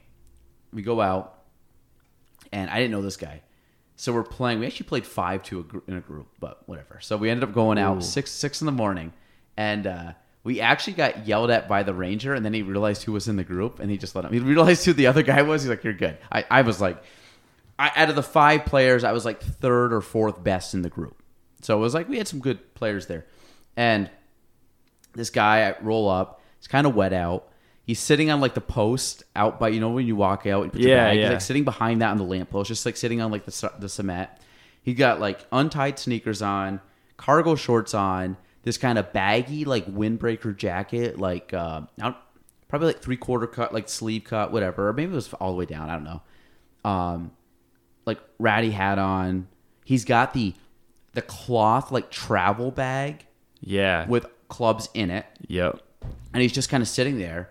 And like, oh yeah, he's playing with us. I'm like, oh okay, like here's this hack that's gonna play with us. Whatever, it's all good. So we get on the first hole. We're not really paying attention. We all hit the ball like whatever. The first hole bluff's pretty easy. Everybody hits it out. This guy goes and hits one in the fairway, and I was like, oh wow, good for him. Like he hit in the fairway, thinking this guy sucks. So, so Oh, guy gets up on the first hole. Then he's I don't know, he's probably like 130 out. Then he flushes a club to like 10 feet. Like iron down, hits, kicks like one twice, Nice. lands. Yeah. Drains the putt, birdie. Birdie. So then I'm sitting there, I'm like, wow, like good for this guy. He's like, I haven't played in like over a year. Like so he's saying, I'm like, dude, good. Like good good on him. Goes through, ends up shooting, I think like a 77 or 78 in sneakers, untied sneakers, like looking like all disheveled with like a triple, like two doubles, like like I think he had three or four birdies. hadn't That's played in it. Hadn't was played it? Um, I'll tell you off air. Okay. You, I, I'm actually I kind of remember I because probably couldn't butcher his name because I kind of remember his first name but not his last name. Gotcha. Gotcha. Um, great, really good golfer. And then he ended up on number 14, gets up. I think he took his driver out on 14. Was pissed because he doesn't hit it as far as he used to. That's what he told us. gets up on 14, hits this tall, high draw. High draw. Tough, to, tough, kind of a tough thing to hit. T- Goes up in the air, lands on the back, middle back of the green, kicks, rolls 10 feet from the pin on 14 just hits this tall tall draw boom hits checks up missed the eagle putt oh, I'm tap- sure he was salty about that. tapped in the birdie like just tapped in the birdie like no big deal gets up birdie's another one on the way in in one of the holes like shot a 78 like i said i think he had two doubles and a triple in the card and then like That's crazy. and I'm I looked at this, and that's my thing. I'm like, that's who I want to be. I wanted to be the dude that rolls up in the sweatshirt, ratty clothes, goes Can out, roll and just out of bed and throw up a 75. just goes like, like murks the field, like rolls out of bed. People are like, "Who's this dude?" Goes out and just like That's it. subpar. For sure. There was a guy there who um, I remember a while ago. Paul had someone that came and um, they played in like plus fours, and they had I think hickory shafted clubs to play. Like played at bluff with that, and the dude shot seventy three. Paul showed me his scorecard, and I, I mean, damn, like I mean, seventy three with hickory clubs and plus fours and like old old garb from back in the day. Like that to me is just like that's, that's when I- different. that's when I look at golf and I'm like, no, you can just get better. Like just like I'm saying, like myself, you don't need anything else. Just get better. Like Perfect in its imperfection because it's not you can't you can't Well, la- so last year when we talked Perfected. about getting clubs, I bought new wedges because my wedges hadn't been. I hadn't bought wedges in ten years. These things were there was nothing on them. Like it was just like they were beat up. They were. I mean, you you gotta think. you, you wore the grooves down essentially. oh, these things were done. Yeah, they're bare. gr- Okay. I mean, I hadn't re-gripped a club in ten years. Like I mean, these things were. Nasty. I mean, I will say I had a 60 degree wedge that I lost last year that had been in my bag since freshman year of high school, and that thing was I loved it. I could, no, it was uh? It was an old yeah, it was like a Cleveland five like, eighty eight action. Yeah, yeah, yeah, Yeah. It was, it was, it was, Whoa. oh yeah, it was old. That was my favorite wedge. yeah, Yep. no, it was great. High I, it was wedge. my baby. Like I could do, I felt like I could do Yes. anything with it. Hit, hit any shot I with it. remember when they started greens. coming out with like the CG ten, the CG eleven, Yeah, twelve. with that thankfully my buddy hit me up with a CG. I, I never bought those. Though. I'm like, no, no, no. I'm sick with the tour action. Like the old school, very clean look, nothing else, nothing fancy. It's kind of like Vokeys. The like, pretty fancy. 588 definitely. So is, is what it was. I ended up getting those because they're beat the hell, and then I had to get a. And I get hybrids. Guys suck, so I couldn't hit the long irons as well. I can't either. Struggle with long So I took irons. a three and a four iron out of my bag, put the hybrids in, just that like much better ball flight, much more like uh, what's the word? More confident on like the long par threes and the short par fours when you have that or second shots instead of hitting an iron. Yeah, yeah, More yeah, and, and it helps you get it up in the air too. Because I definitely have a tendency to thin long irons. I can't seem to. Well, even if I smash a long iron, it's still gonna be just gonna be. It's not gonna hit the green. Like it's gonna hit and skip. So it's like Right, it's not gonna You need land something with a little bit of loft. So it's not going to land soft. yeah, that was. uh That's a big thing. Well, want to wrap it up then? What? Time wise, good. I'm solid. I'm chilling. No, just chilling. I'm chilling. But Um, we can too, because I mean, we've been going. We could go forever. I mean, that's just how it is. The uh the only reason we we started a little late, which is fine, Hell yeah. but we hell yeah. Uh, partly because I was admiring the uh the the mustache, mustache. which I gotta say, to be honest, I think we're just gonna leave that first. I think we're just gonna leave that, man. I don't think we, I don't think you're gonna do any better. No, I love it. I think it's a great picture. I mean, the only thing is like the mic kind of blocks the shirt a little, but that's fine. People get it. They they get the gist. They get the gist. They'll get They- the gist. they, Rep, uh, rep the K. I need, like I said to you, I need I need a headband with the K on it. That's I kind of want to bring headbands into golf. Like instead of a hat, like you know what? I'm gonna rock a headband instead. Let the hair flow. I I've had headbands. I that's new. I haven't had that request. What Nick said? What'd she say? A cut, Hoodie? No. called a cut off hoodie or something like that. Yeah. Yeah. Yeah. Some yeah. like thug. I've had mean mugging. I've had couple requests for sports bras, which I can get behind. But it was just like You know what you need now? Actually, you know what would be cool? Uh, if you were to get um, head covers with K on it, that'd be pretty dope. so. You know that glo- the company you told me about the glove? Did I show you my gloves? No, yes, cl- you did. said- and- and yeah, with the, with it. the logo. Yeah, yeah, So I have yeah. three of the ones with my logo on it, and they're Oh, like, yeah. they're nice. So I have to order some more myself. I was just, I actually found out today what MG stands for. Stands for Master Grip. That's what they used to be Really? called. Yeah, yeah. I, I read that. I happened to read their magazine today. So I, yeah, they still send a magazine. Like, yeah, I, like I still no. They send me like stuff all Sears the time. catalog. Yeah, so I ended up. I'm gonna try their balls. I think the the they they have a it's called the Tor C4, and I just based on the report they did. Yeah, I'm sure it's a little biased, but they compared it to the Pro V1, and it's they actually said it outperformed it, and it's only they're only 20 bucks a dozen. And I'm looking to try a different ball this year. Anyway, I've been playing Titleist forever. Dude, you know what? I, I'm hard. I'm like in deep Snell. on the Snells. Snell, yeah, Snells are I have like three or four dozen sitting in my basement. Aren't they great? Are they Love great? I, I use the uh, My buddy had told me he, he said you know you should you should we should get into some Snells. dude. Yeah, It's the maker, the guy. Dean Snell. He used to. He worked for Titleist, right? He, he was the guy that created came up with the Titleist. Pro V1. He Pro has the patent V1. for Pro V1. Got you. Well, I mean, Titleist probably owns it, but he was the guy that Right, came up with the right. idea. So, um, so when I got in last year, so the last year was the first time when I was a kid at golf. I didn't know, like, I just played golf. Sure. Now I'm like, get up and hit it. now it's like, oh, let me learn the technology of golf. Like, what? It's a very scientific sport. One of my one of my friends through the golf shop knows so much about it. He's my go-to guy about but it. like I didn't. So I last year I was researching bounce. I was researching grooves. I was researching shafts. I was researching um, tip points. I was researching spin rate. I was researching all this stuff because I'm like, oh, that's what that means. Okay, because I'm just like I just get a club. Like I Sure. would just get a club and hit it, and I'm like, oh, I should be playing these shafts. I should be playing, you know, like, oh, this is the type of grip. This is like all these weird things. Oh, here's multiple shafts. So why don't instead of getting a stiff shaft and a stiff shaft, I want the stiff shaft with less or more spin. And then it like so I started like nerding out on some of this stuff, and, and like it makes a difference. And then I was like, oh, my wedges. You should get this for your gap range for wedges. So I had to move all my wedges up two degrees, yeah, up two degrees. So that was like it just blew my mind. I was like, that makes sense. And now I'm sitting there, I'm like, I like my wedge setup now, like better than I ever have had it. And like with, with the degrees and stuff. And then, like the, the driver and the three wood and everything, and like the or the uh, hybrids, I was like, makes sense. So then the golf ball, they said Pro V1, Pro V1X. Okay, so we're just gonna use those. Everybody knows those Sure, two yeah. golf balls. Those are the main ones. I always thought, and I could be wrong on this, that what's your what's your thought for the X Pro V1X? What do you think the X stands So for? from I don't know what the X stands for, but Not, not like what it means, but like what type of ball does it? oh, uh, so from my from what I understand, I think the X is supposed to spin less. I, I believe it's the opposite. is it the opposite? The X is supposed to spin more. yes.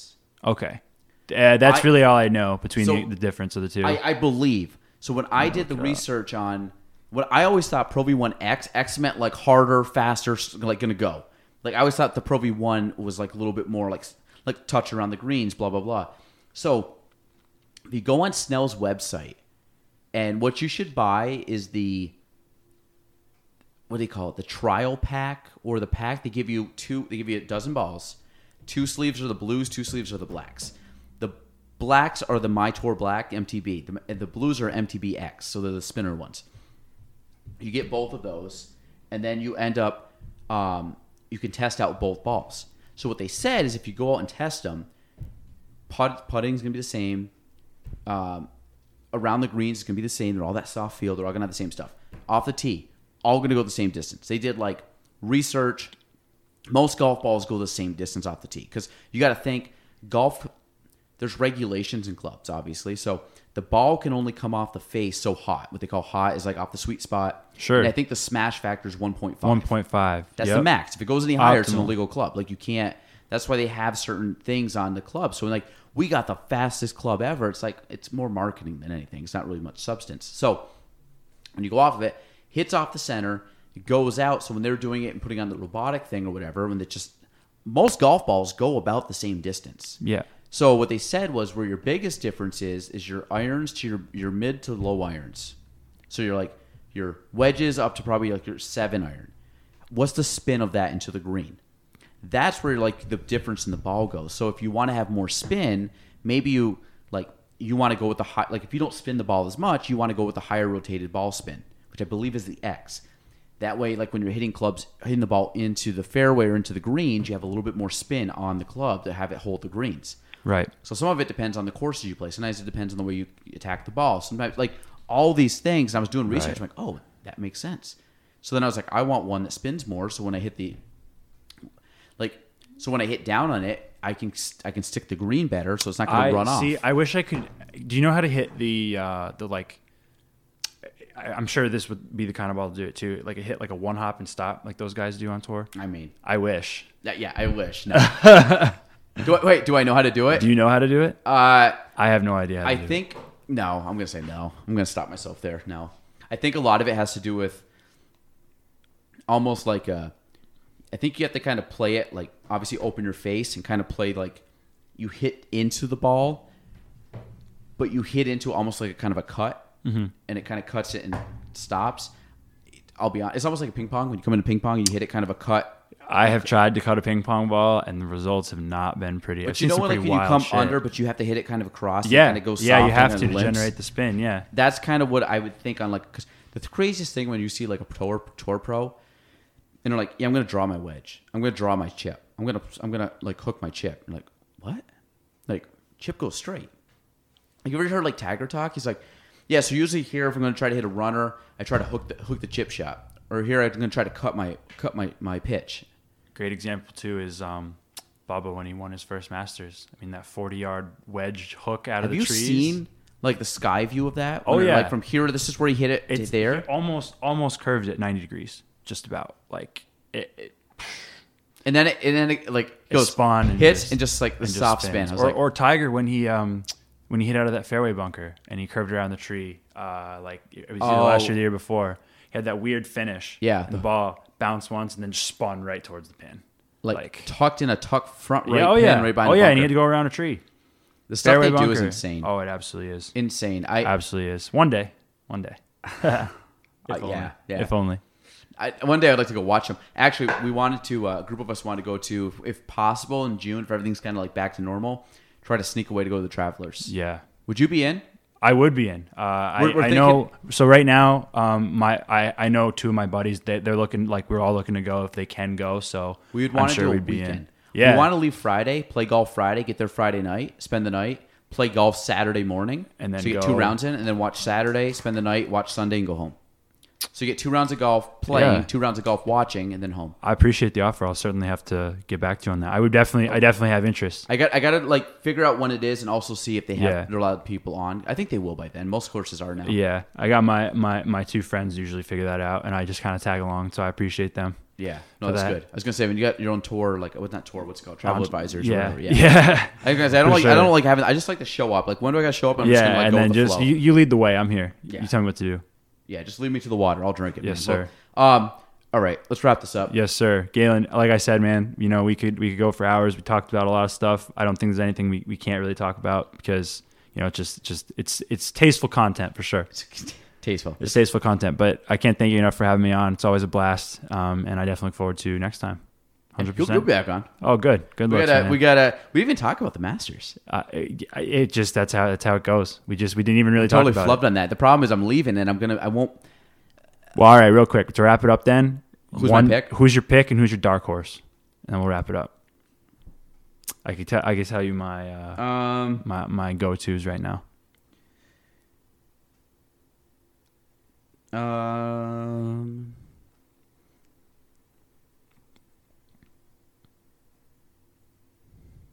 God, my heart wants to say JT, but I'm gonna say DJ. DJ, DJ, All right, I respect it. DJ is my pick. I respect it. my Um, my pick is not who you'd expect. Your pick, pick to win. My pick to win is not who you'd expect. Who's your pick? To My win? pick to win is Xander Schauffele. See, I put him in dark horse, I see. I which is weird to call him a dark horse, but he doesn't win the big see. ones. My dark horse is Patrick Cantlay, for sure. He he he's he is so sneaky as far as like how good he is. He is he is so capable of. I don't know. I don't really know of any other player. no, that, he's like, good. He's he's playing. He'll throw well up, too. he'll throw up low weekend numbers. That's his strength. He, he, he can he can creep up the leaderboard on moving day, no problem. Even if he's out of it, he'll throw up a 64, 63 on moving day. He'll do that a lot. You know what's crazy is that DJ is my pick because I just think he's playing well. God, dark horse. The problem is if you say like Xander Schauffele or like Jon Rahm because they're ranked so high, but like I still think that would be like a dark horse. But I'm thinking like dark horse is like down the lead, down like the Right. rankings, and you're like, eh. That's why I went with Cantlay. He's he's. Cant- I I mean, actually, Cantlay's up there as far as top ten. If you want to go with a real dark horse, I'm going to say Scheffler because he's he's been playing really well. But um, I'm going to go with I'd say Xander, and it's a tough it's a tough one, man. It's a tough it's a tough one. Like one. Spieth is playing well, but like I hate to say Spieth's a dark horse because he's like No, named, yeah, you know what I mean, and Like, he's stuff with like him having won there before too. Like if he rides, I will say this: I would I would pick Jordan as the I- favorite if he wins this week and rides that momentum because once he learns to win again, that's going to give him the the, huge 10. confidence boost. He'll be again. a top ten guy at that tournament. Um, DJ is my pick. Dark horse. I want to go dark horse. Like I want to be. Um. God dang man, that's. Who is no? That's uh, not. She, I'm thinking Scheffler, but or Scheffler, but um. Man, this is tough.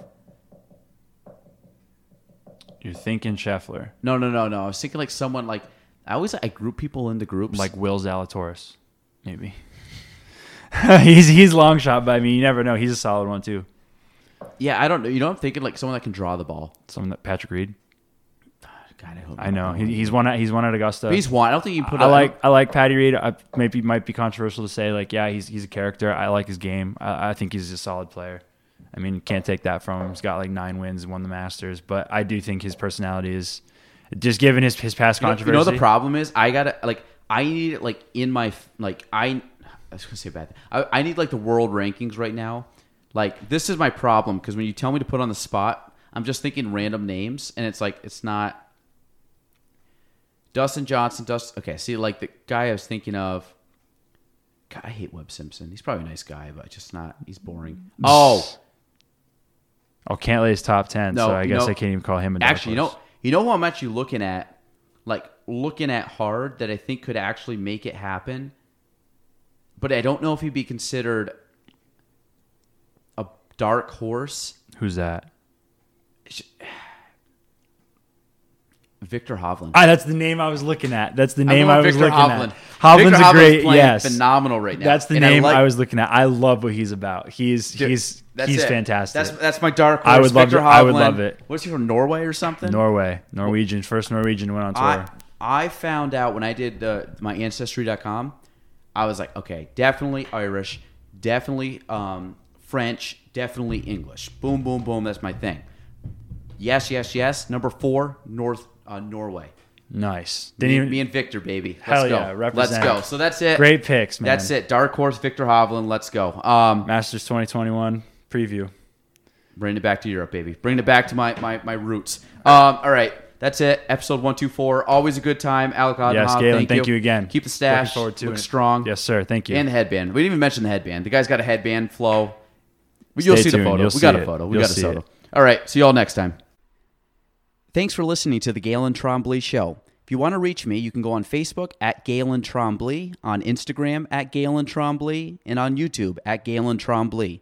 The spelling G A E L A N T R O M B L E Y.